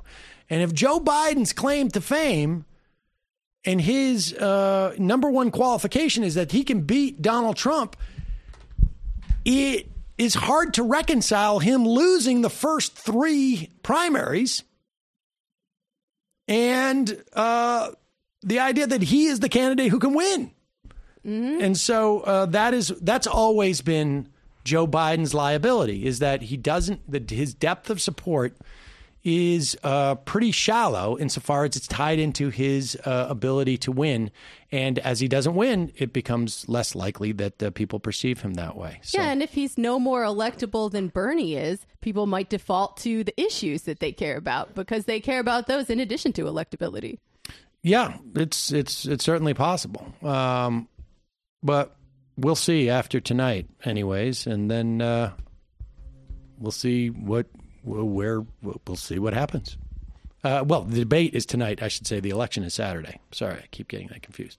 All right, um, let's go. We were going to play this uh, clip yesterday. Um, you know, I, I, I don't, I'm not terribly interested in, uh, you know, uh, continuing to talk about, you know, just some uh, random uh, pundit on um, on on MSNBC. Uh, I'm a random pundit on MSNBC. And um, uh, I don't know if I would uh, like it if somebody uh, built their whole YouTube show. Ah, of course, You would. I would like it. I would like it. But uh, that aside, and I want to say, I encourage you to do that. Um, actually, um, I've had a pretty good experience with that in the past.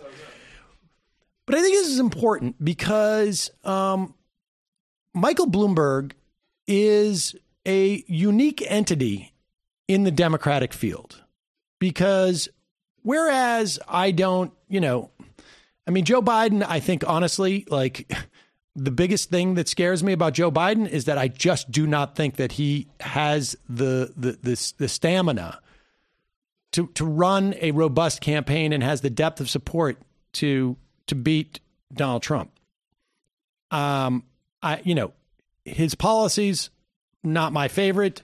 Uh, Pete Buttigieg, I think not only do I think he would lose, but I think like he doesn't have any policies. He stands on nothing, and I don't. You know, I, I, I a guy like that is just going to go to the highest bidder uh, immediately. It seems to me. Uh, and others, you know, I mean, I have my various complaints with different, you know, all the candidates, including uh, Bernie Sanders. Um, But Michael Bloomberg represents a um, a problem of a, of, of a different ilk. Yes, I think he, he pursued a tremendous amount of racist policies in New York City. Yes, I think his understanding of the financial crisis is um, highly problematic, particularly in terms of what he would do uh, going forward in that regard. Um, yes, I think his uh, desire to cut Social Security and Medicare and Medicaid and perceives these things as luxuries in some way um, is is problematic. And yes, I think the fact that he walks amongst us as if he was a deity and the rest of uh, of, of humanity is basically, you know, it's his responsibility to take care of for them. But that's, you know, Make it's some type behave. of Straussian uh, perspective. But the other thing that is highly problematic, that is indicative of a problem that we have in our democracy, is the influence of money, the influence of concentrated money concentrated power that exists in the context of corporations and concentrated power that exists in the context of individuals who have so much money that they can literally change the course of things like Bill Gates doing with education in this country for the worse by their own admission. By their own admission. Michael Bloomberg is going around now. Yes, it's true that he, he gave money to uh, Republicans uh, to take the Senate. Yes, it's true that he financed uh, Rick Snyder in Michigan. I mean, do you think he's going to win in Michigan? I mean, aside from the fact that he's, I, I think like he is a guaranteed lose in the general election. What is really important is people understand the impact where that type of concentrated wealth has on our government and on our society. All the endorsements he's bought, that kind of money is really fundamentally at the the uh, the root of of of problems that we have in this uh, this country. It's it's both reflective of a problem and it is in some ways the a problem in and of itself. It's both. That must be named. And you could say he is a plutocrat. That his the money he is a part of the plutonomy and and because he has so much money. And we played that video yesterday Maybe we should play the other one uh, uh, soon. We we have another one, but it's super important for people to understand it. He is an oligarch. He has so much money that he has the power of literally tens, if not more than tens of millions of people to shape the policy, but speaks with one voice and often it could be women completely misinformed. I mean, the reason why people were poisoned in Flint, Michigan was because of a failure of democracy because the the electeds were stripped of power and the governor simply appointed someone to run that city and they were not accountable to the people. Imagine that times 10 when you have someone whose money is the basis of all their power. And so when Jason Johnson refuses to accept the concept that that Michael Bloomberg is an oligarch, it is very problematic. And he must know it because here he is on uh, XM um, satellite radio referring back to a an argument that he had with Nina Turner on uh, MSNBC about the term oligarch. And here he is changing and reinterpreting what that exchange was all about. I don't know if maybe he went and looked on Wikipedia or what, but here he is explaining it on the Karen Hunter show. her professionally, wrote great articles about her when I was He's at talking Chicago about Nina Defender, Turner. Uh, when when everybody thought that she should run against Marcia Fudge. Okay, so like I've I've been cool with Nina for a long time. I've had personal conversations with her about her support for Bernie and what I think about that and whether or not it makes sense. What actually happened on the air was she was doing an interview with Chris Matthews and she referred to Mike Bloomberg as an oligarch. And she was like, "Oh, we got to do something about these oligarchs, et cetera, et cetera." And I was like, "Good God, really, really, is this is this what we're doing?" And so uh, the student said, "Hey, Jason, would you like to say something?" I said, "Look." This is not the kind of language that you should be using in campaigns. This is that high minded grad school cipher crap hmm. that a bunch of sort of liberal pinheads want to throw out because they want to sound smart. You don't go around calling people oligarchs in America. First off, most people don't even know what the hell it means. But he is kind of an oligarch, though. But that's not the issue. Okay, pause it. All right, all right. So there it is. Okay. So the fact that he's an oligarch is not the issue, according to Jason Johnson in this interview.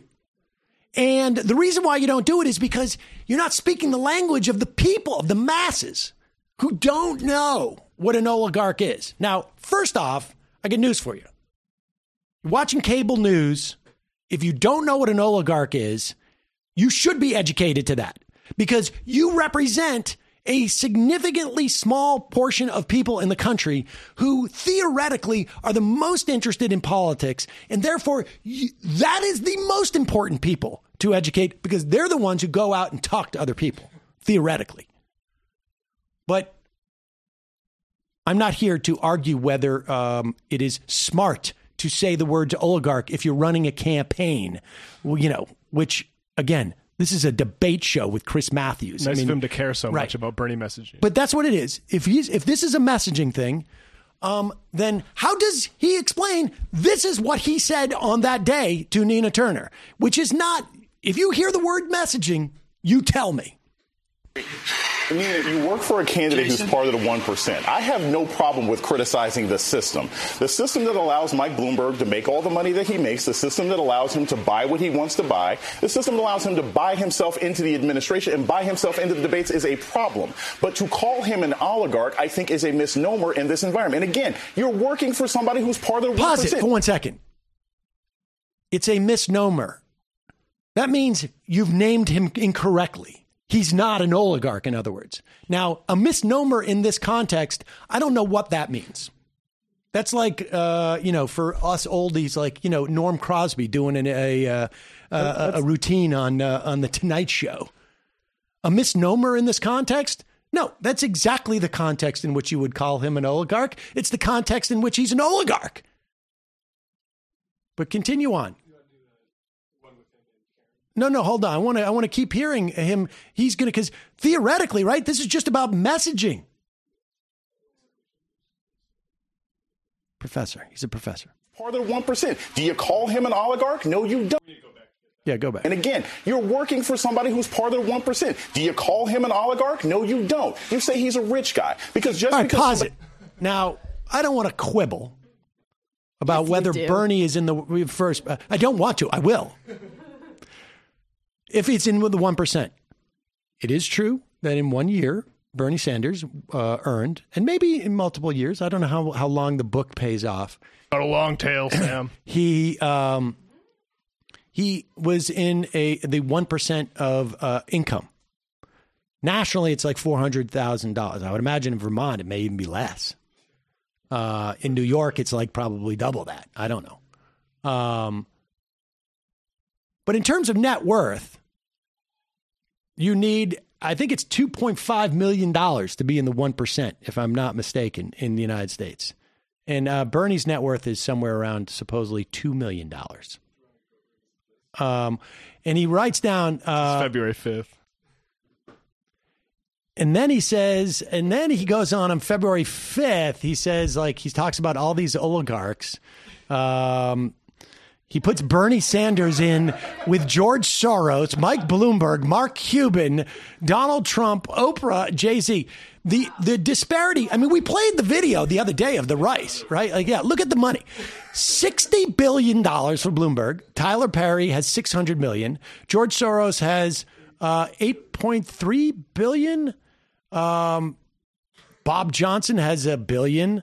Bernie Sanders has two million in net worth. Uh, Bill Gates, 110 billion. I mean, this is just absurd. It's just absurd. And all right, so let's go back. So it's I don't want to, you know, I'm uh, being a little picky, uh, one but the bottom line is, if no, let let's hear it because maybe there's more opportunity. I don't want to cut them out. I don't want to come off. Um, Does he think oligarch just means someone with money?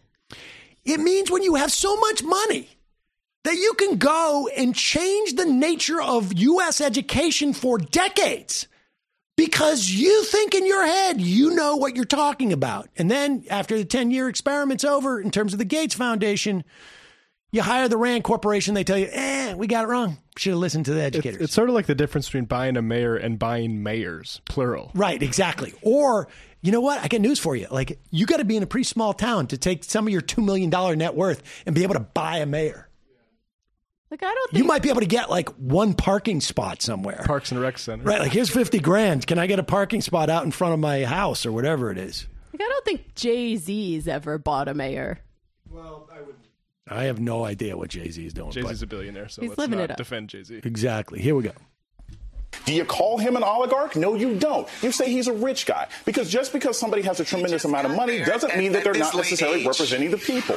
And if you want to use the term elite, you can use whatever kind of term that you want to use. But at the end of the day, the enemy of this country, the enemy of the poor, is not just everybody who happens to be rich. It is a capitalistic system that abuses people. And if you want to speak about that, that's fine. But if you want to name call people, that's not going to help Bernie if he becomes a nominee, and he's going to need Mike Bloomberg's All right, now now listen. Here's here's the fact. It doesn't matter if you have a capitalistic system. If you have someone who has so much more money than who has more money than 50% of the population combined. And it was probably like Bloomberg has more than th- one third of the population combined, to be fair. He has more money than 100 million people together have in this country. It doesn't matter if there's a capitalistic system or not. That's why you can have in systems that are not capitalistic, that are just simply like, I don't know, uh, just just aren't even systematized. You could have an, an oligarch in, in, in Somalia, you know, where there's like barely a system. Yeah, you could have an oligarchy under some form of authoritarian communism. Of exactly. Somebody comes in and has that type of money, they're an oligarch. It's not they, this it may be capitalism that created that oligarch, but the existence of that oligarch is a problem in and of itself. And it is you could tax that oligarch in such a way that it would confiscate that money. We could just say in a capitalistic system, uh, one one law. We're doing one law. We're going to do one reform. Cannot own more than five hundred million dollars in wealth. Well, let's just say two hundred fifty million. I don't know, one hundred fifty million, whatever. You pick the number. Everything else about the system is exactly the same. It's just that you can't have that much wealth, and if you do, we confiscate it through taxation. If you want to leave, capital flight, we lose a couple of billionaires, big deal. It's like a salary cap. Big deal. Big deal. A rich man buys one loaf of bread a day. And you would get rid of that one problem. There'd be other problems, there's no doubt about it. But you would get rid of that one problem. That is, they would not have the money to go and drop 750 million into uh, education. They would not have the money to go and drop 5 million dollars like the way that I, you know, where's my pen? Where's my favorite pen? Not even favorite. Where's my third favorite pen in the office? I lost it. Oh well. That's what 5 million dollars is to that dude. And you start to buy uh, people all around. That's that's basically what we're talking about. So Well, it's somewhat encouraging that Bloom, even Bloomberg stands are forced to pretend to criticize capitalism. yes. Also, this guy's a tenured professor. I know. Yeah, I got news for you about credentials. Yeah, I mean, this is probably just my like PMC upbringing talking, but you expect them to be a little more coherent than that. To think that oligarch might have uh, uh, sort of connotations outside of just talking about Russians in the 90s. Maybe he's getting paid by Bloomberg. Who knows? Um, should we do this uh, Grenell thing? What should we play? Oh, here we go. Let's do Tucker Carlson.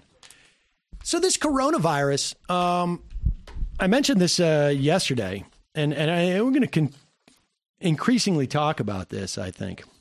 Um, Brendan says it's not that deadly. I'm not sure about that, buddy. It's not that deadly. Don't worry about it. It's to be fine. Um, we have over 80,000 infections globally. 77 or uh, thousand cases uh, have been reported in mainland China. Uh, nearly 3,000 deaths. This is according to the Associated Press. China's not been exactly transparent about this stuff. Uh, and Donald Trump is not pressing them very much because he's afraid of the stock market and the trade deals going south. The virus continues to spread rapidly. The disturbing part is now uh, there, uh, there's a couple of different stories about uh, you know coming out of China. One of the problems with having an authoritarian regime, uh, and there was a great piece uh, by uh, I can't remember I can never pronounce her name Zaydem Tukfri or something. Uh, in I think it's in the Times where you know you can listen to everybody, but a lot of times you can't hear. And in the same problem that you had in Michigan, Flint, Michigan, where people were complaining about the quality of the water, but because there was no uh, electoral accountability, there was no response to that. You have the same problem in China. And you also, in these authoritarian regimes, have this problem where everybody's just covering their ass.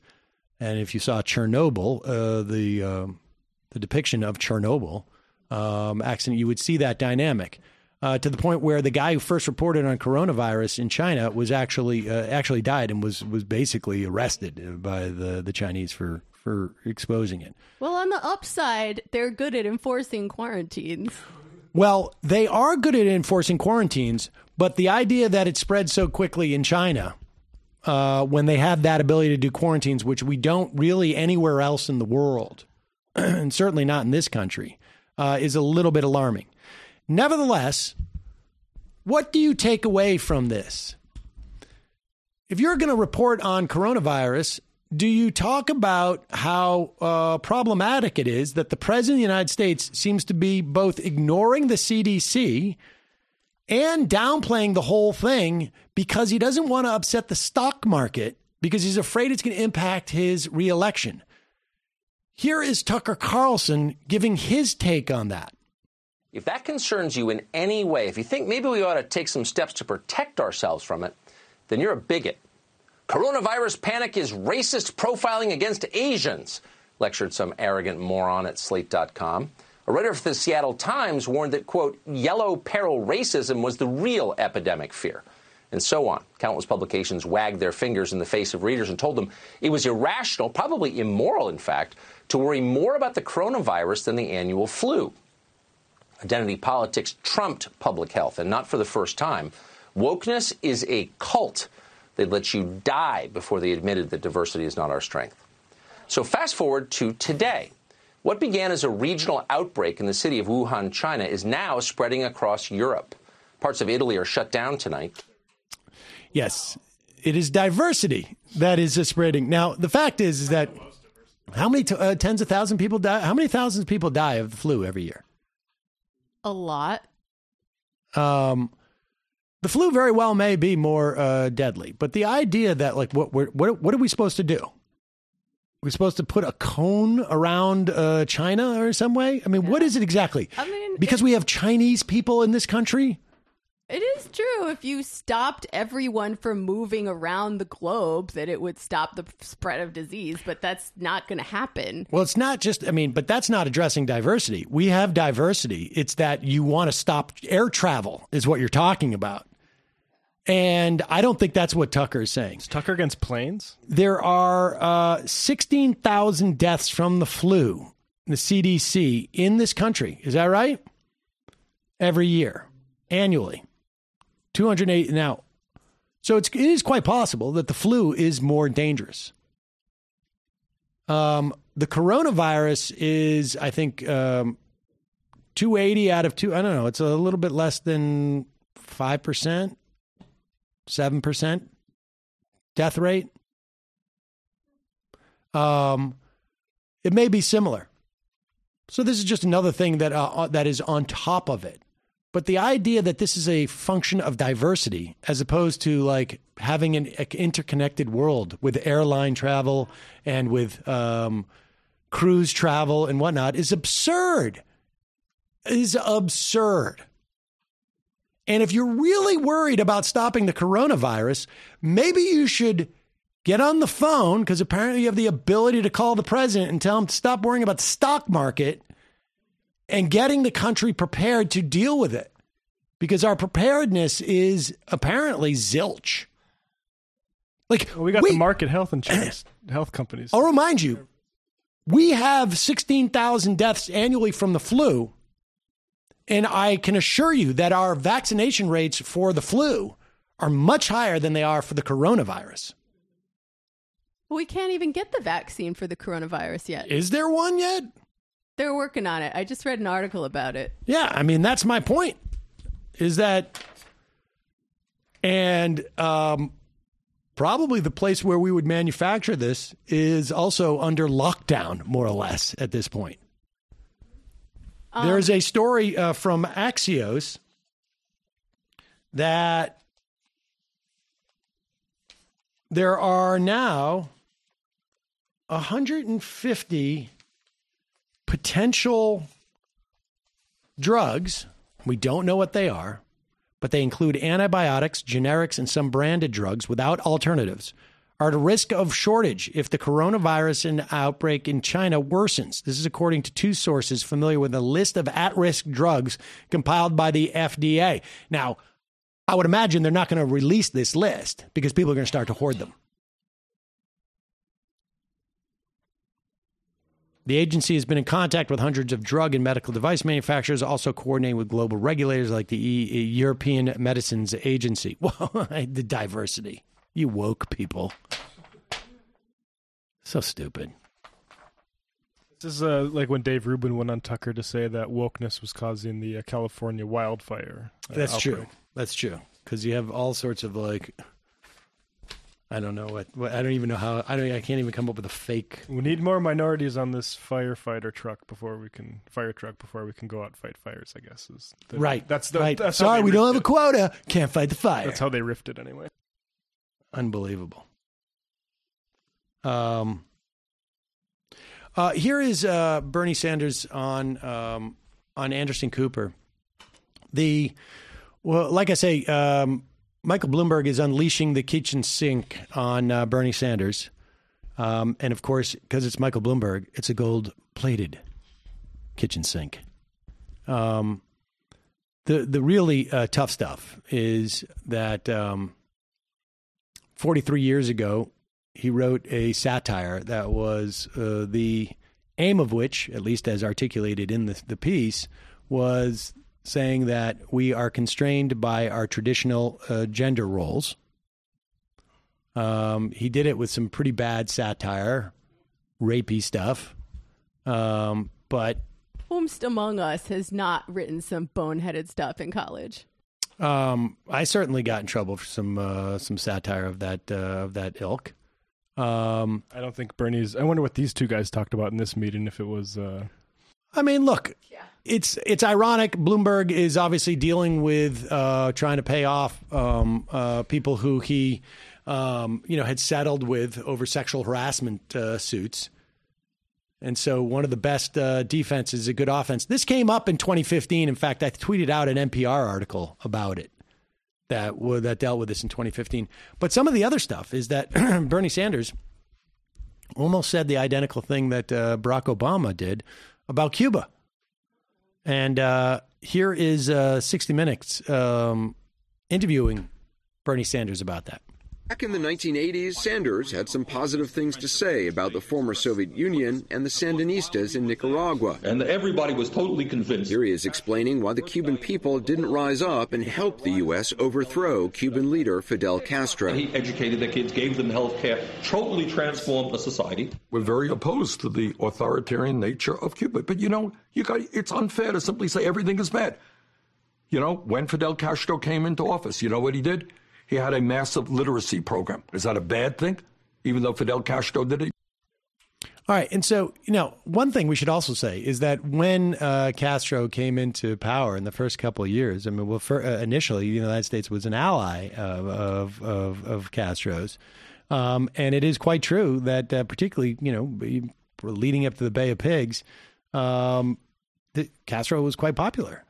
The whole thing, the whole reason the Bay of Pigs happened the way it did is because we had this theory from like expat Cubans in our own right wing places that we would go there and everyone would be like, "Oh, thank God the liberators have arrived," and actually, no, they got uh, torn up on the beach. Yep. No, if anything, the constant threat of U.S. imperialism and invasion has incentivized socialist leaders around the world, specifically in, in Latin America, to be more militarized and authoritarian because a they're constantly under threat of coup. It's a subsidy to the authoritarians in all these movements. Um, but nevertheless, he he had a somewhat nuanced perspective, which is and nuanced is maybe even too strong of a word. He said, "Yeah, they're authoritarian, but they had a literacy program." I mean, who could say something like that? That should be automatically disqualifying. Oh, what's this clip that says whitehouse.gov on it in the corner? That's weird. Play this. And I, I said this to President Castro in Cuba. I said, look, you've made great progress in educating uh, uh, young people. Uh, every child in Cuba gets a basic education. That's, that's a, a huge improvement from where it was. Medical care. You know, the, the, the life expectancy of Cubans is equivalent to the United States, despite it being a very poor country, because they have access to health care. That's a huge achievement. They should be congratulated. But you drive around Havana and this economy is not working. It, it, it looks like it did in the 1950s. And so you have to be practical in asking yourself how can you achieve the goals of equality and inclusion Wow. He didn't even qualify that by saying there was an authoritarian government. Now, to be fair, we have a stream issue? All right. Well, we'll, f- we'll finish this up. Um, he he did not say uh, he did not qualify by saying they're authoritarian. He uh, basically just uh, went on to say like there was a problem with the economy. I don't know. Barack Obama canceled. I love the uh, Gusano ass tweet that Pete Buttigieg did about Bernie's statements on Cuba. Because in between Bernie making those initial statements and now, Pete Buttigieg wrote a very nice essay about him. Yeah, pizza essay came out in the meantime. So what's happening now with the uh, stream? Are we down on the uh, video?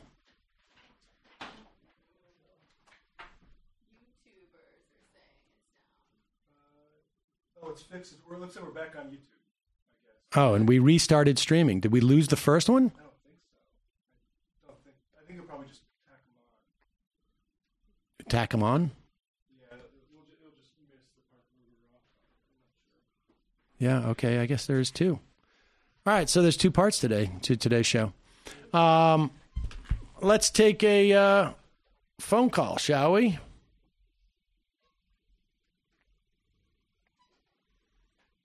Calling from a 614 area code. Who's this? Where are you calling from? Let's take a uh, phone call, shall we? Let's, let's see. Guess we're streaming to this guy. Hello? Call from a 614 area code. Who's this? Where are you calling from? Let's take a uh, phone call, shall we? Oh, now it's echoing over. Bye bye. Like staring into the abyss. I know. I, I know. It's terrible. Calling from a 319 area code. Who's this? Where are you calling from? Uh,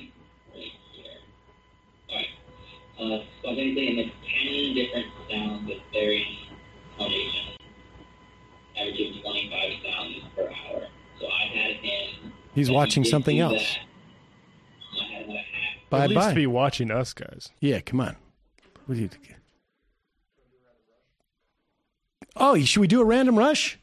What time is it? It's 2:30. It's the bottom of the hour. He's probably not on right now. We can try it. Let's see if we can do this. Let's see. Get him while you still can. Yeah, exactly. Where is this guy? Let's see. Listen now.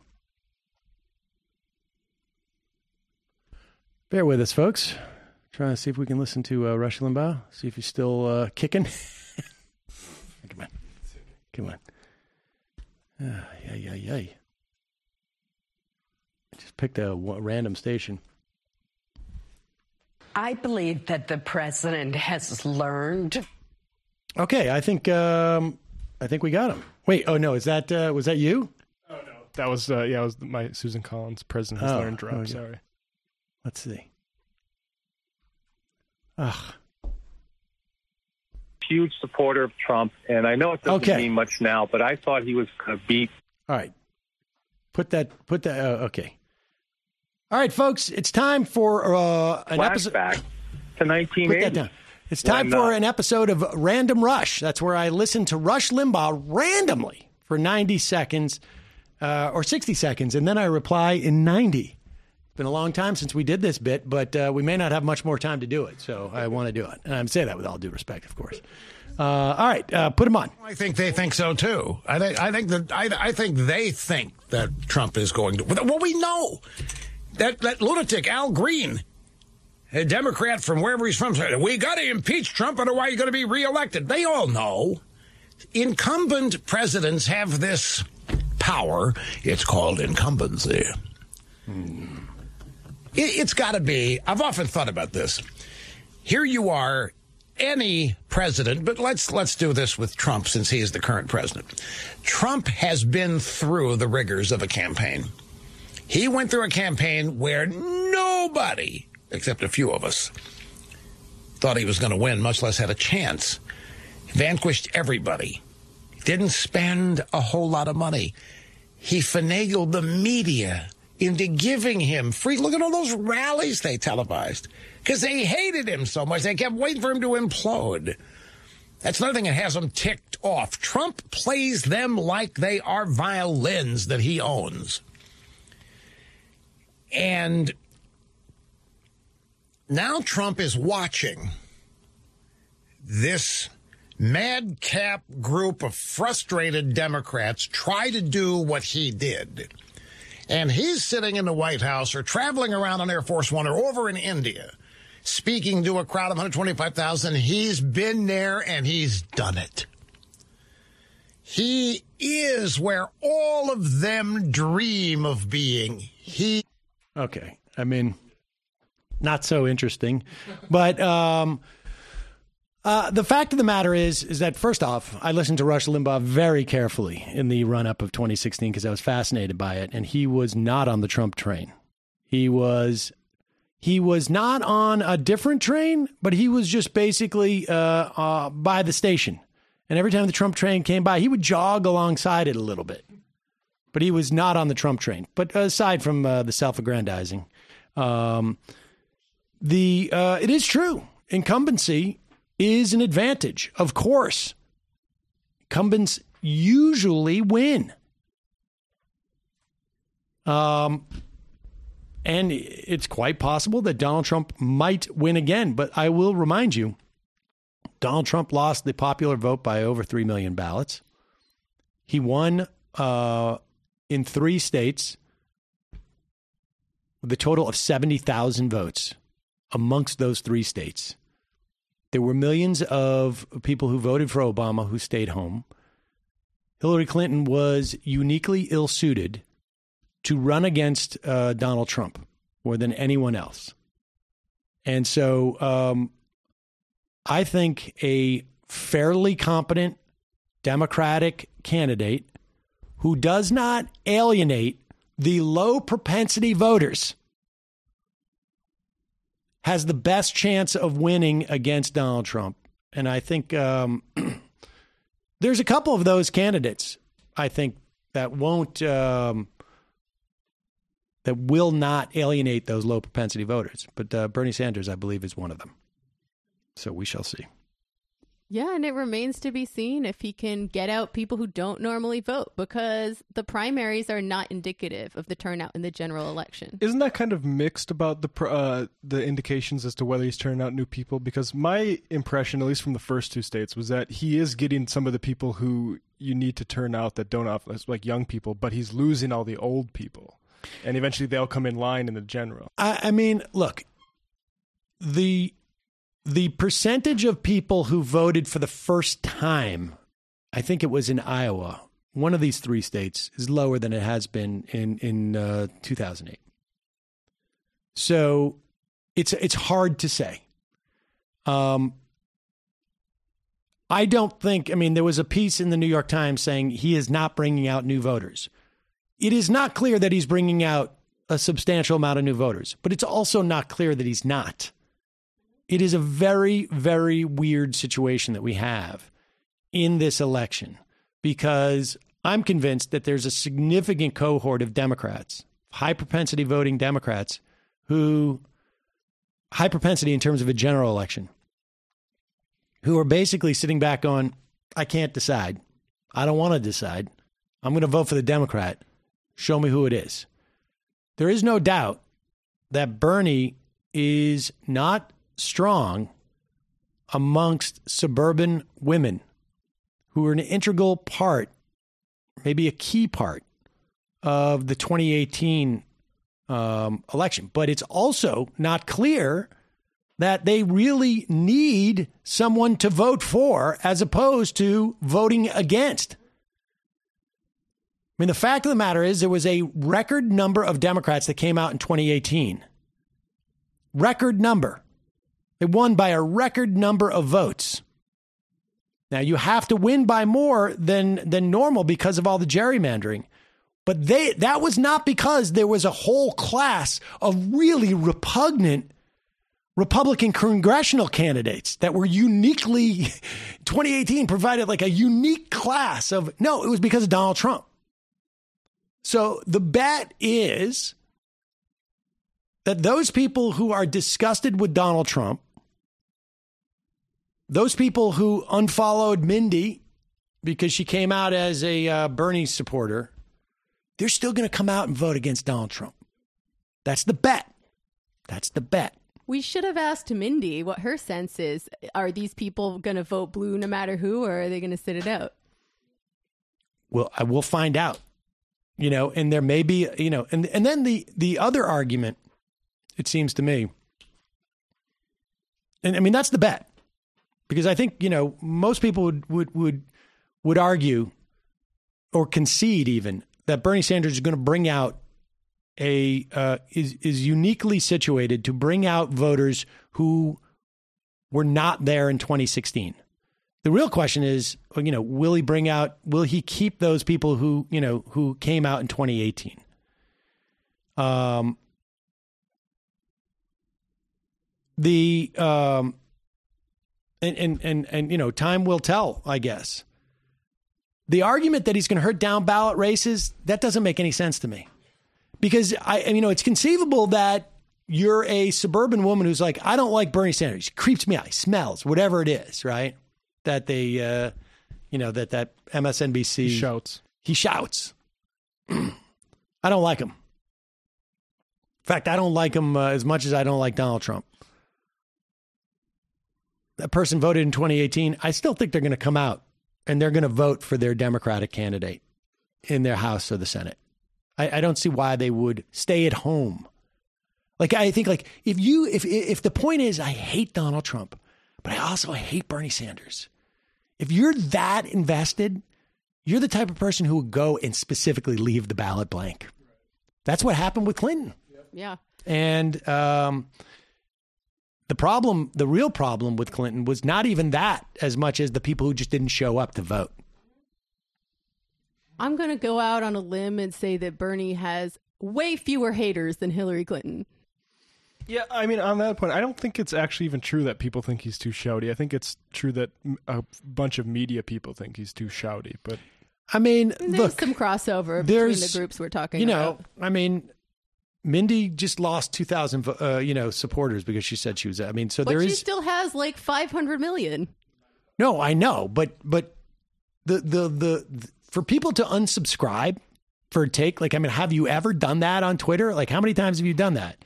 Right. I mean, it's a big deal. I don't. I, listen. I don't think people should delude themselves as to you know whether there is actually some real disdain for Sanders out there. I think there still is. The question is, does that uh, disdain trump the disdain for Trump? That is what I call the Trump disdain question. like this conversation would be so much harder if Romney was the president right now, and we and Bernie would have to go up against Romney. Like it's Trump. Oh, for Trump sure. kind of makes this conversation a lot easier. Like if you're if you're on the ba- fence between Bernie and Trump, I mean, I don't know. Do you think? I don't know how that that population can't be that large. I think if it was Mitt Romney, I think Bernie would have a big, a real problem. Yeah. I mean, there's probably a fraction of those types of voters who are just like, I don't want my taxes to go up. Or maybe he just seems like a jerk, who knows, and won't vote for him. But I They're feel highly like propagandized. The majority of people, especially people who like really identify as Democrats, they're going to vote against Trump. Well, that's true. But recall, when we're talking about 11,000 votes in uh, Wisconsin and 20,000 in Michigan and 40,000, we are talking about fractions. I mean, that is Well- that is exactly the point. There's uh, there's no doubt. Well, we live in are an era of where Bernie would do well, I think. That's why we make the opposite. we just got to hope. Did. We just got to hope. Right. We just got to hope that, to the extent that you know Mindy's uh, compatriots in the suburbs of uh, of Philadelphia uh, or of Pittsburgh, uh, or the people who live in the suburbs of uh, Wisconsin or of Detroit, that I mean, that's that's the challenge. We'll see. We shall see. But I mean, Can't the fact is, is that I just don't know who you could make a better argument has a chance of winning. That's just the bottom line. Let's take one more phone call. Call from a 610 area code. Folks, I'm sorry, we're not going to get to any more calls. We will be doing uh, coverage tonight. And uh, tomorrow we'll also just be doing a wrap up. So we'll be doing some news tomorrow. Uh, 610, who's this? Hey, Sam. Mike from Pennsylvania. How are you? this is almost like an exclusively like you know multiple time callers a day hey mike That's i'm right. glad you called uh, my attorney uh, got in contact with me recently and uh, noticed your uh, your twitter um, avatar has lasers shooting out of its eyes um, right. and i'm not sure if you've seen the majority report uh, twitter avatar it is one with Why? me with lasers shooting out of my eyes. Now, uh, I don't follow these Well, things, but my my IP Sam, this is a do. derivative work off of Superman. You may have heard of it. The concept of shooting Nope. lasers out of your eyes might have predated. Nope. Um, uh, predated Majority Report. Not familiar with that. But um, I think yeah. room dividers also But- existed, but I would encourage your uh, attorney to send me a letter so I can resend one about vexatious lawsuits and Rule 10 sanctions. So let's go. Let's go, Sam. Let's go. Well, I mean, it's listen. My lawyers handle all this. I don't uh, deal with anything directly.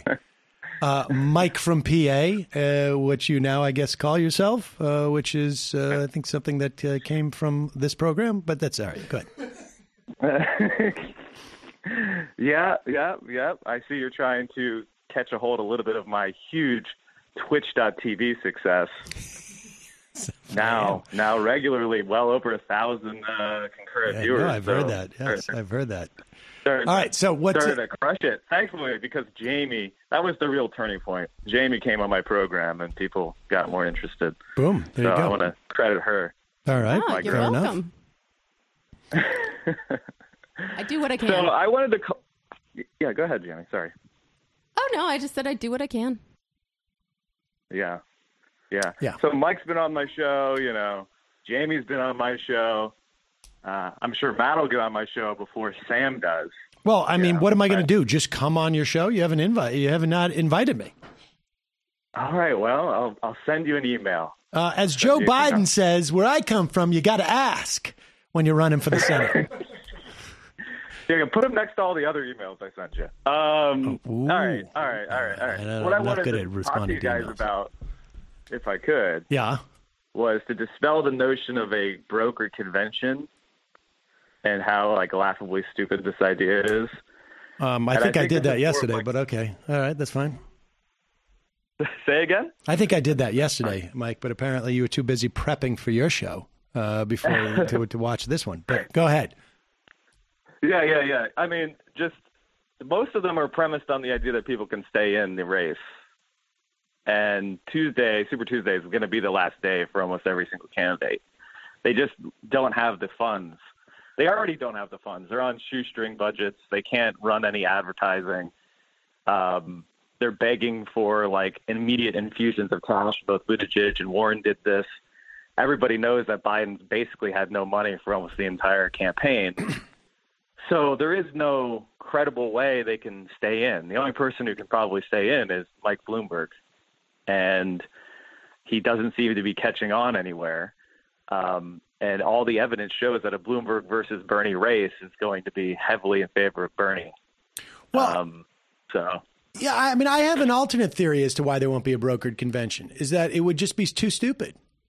I mean, I, like, like I think that if if somebody comes in with within like a three or four point, uh, d- you know, difference between Bernie and that other person, I think it's conceivable there where people could maybe convince themselves like, oh, this won't destroy the party, and we'll be able to come together after this. But if they, um, I just don't think there's enough deluded people who think that they can win against Donald Trump if they broker a convention that does not land on the person who has a plurality of votes that is anywhere around like, you know, anything above six, seven, eight percentage points, which I think is, you know, the most likely scenario, uh, at least that Bernie lead that Bernie could take into the thing. Now it's, you know, who knows? Maybe Joe Biden today uh, wins South Carolina by 20 points and uh, then all of a sudden everything changes. But um, I, I just think that I think it's more likely that to the extent that there's a desire to not have Bernie uh, as the uh, as the nominee, that that people just decide like, okay, he gets the nomination, we sit it out, and we wait four more years. Yeah, I think the the thing for me is I don't know that I agree with you because I have a much lower opinion of Democratic establishment figures than you from personal experience, and I have no doubt in my mind that if they thought that they could block Bernie, they probably will.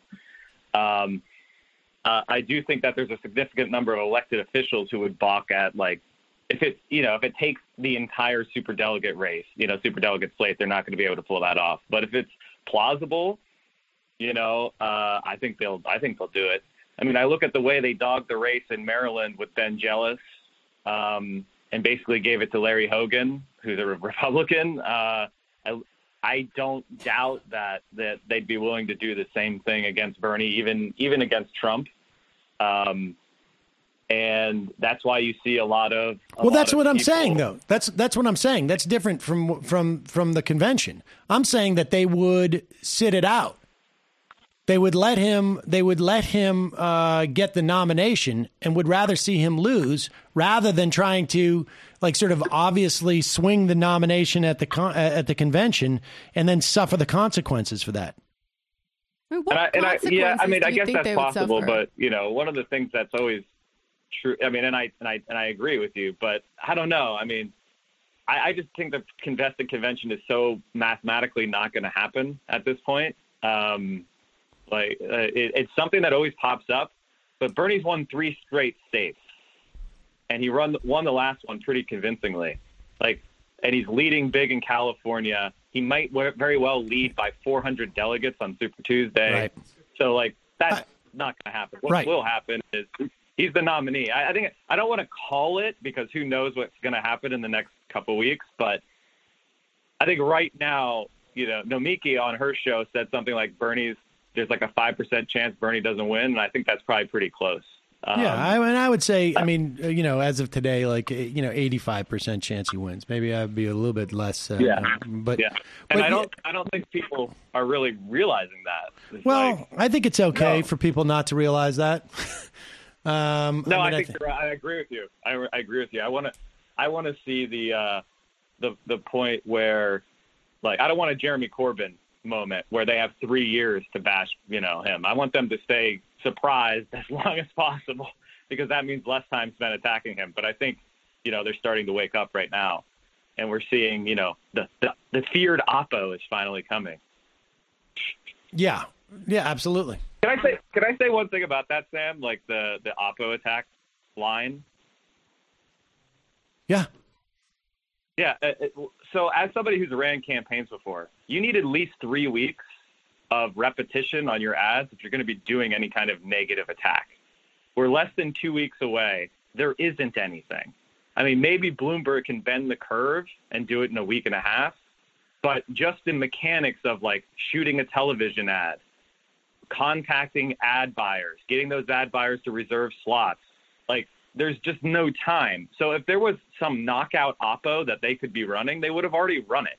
So I'm not even sure like why this gets said in the media with, with a straight face. Because they have an absence Uh, of but- content and they need to fill it with something.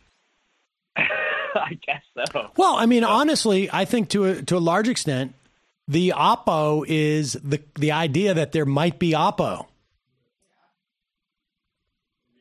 Yeah, you know, you're absolutely right. That's and it's the same thing with this down ballot weight. Like Bernie Sanders is going to hurt down ballots. You know who hurt down ballots? Hillary Clinton. Yes. No, I, I yeah, I agree with you totally. I, I because she suppressed the vote. That's absolutely right.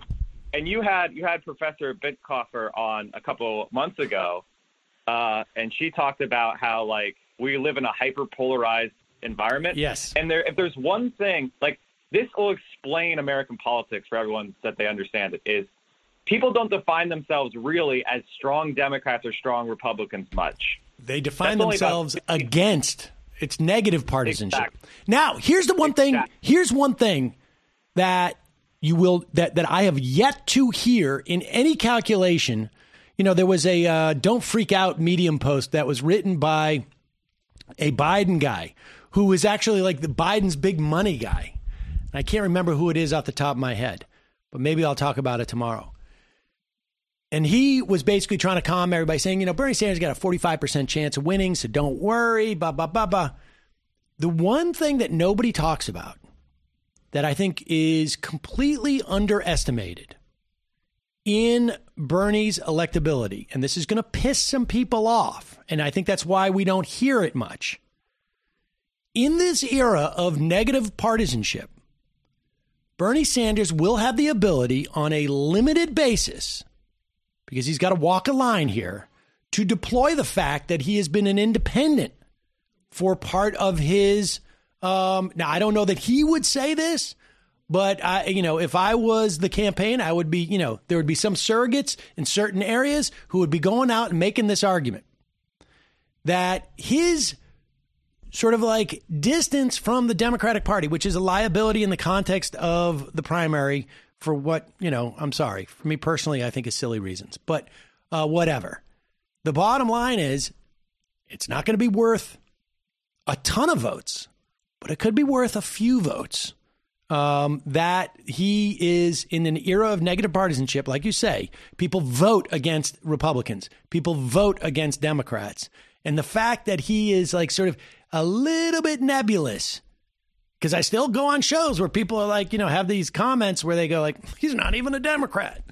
All right, well, that's actually going to be a positive in the general election because people are going to vote against the Republican. They're going to vote against uh, Donald Trump.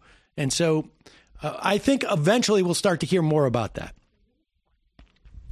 Yeah, people are fed up with both Oh, parties. he hung up on me. He probably had to go do his show. All right, folks, we've gone way over. Um, we will be back in about five hours to stream tonight's debate, the thriller in South Carolina. Yeah. All right. Keep workshopping You it. do your best. You do your best, folks.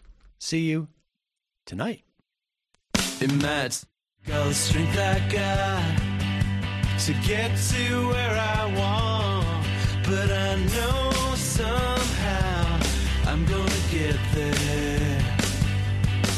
I wasn't looking when I just got caught between the truth and the light bulb. But finding out won't make me feel any better. Yeah, I know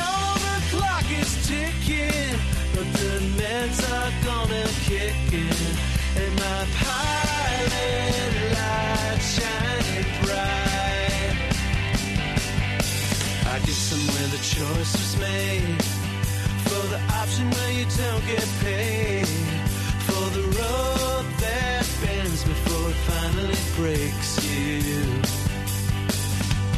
I guess somehow I lost my drive between the 101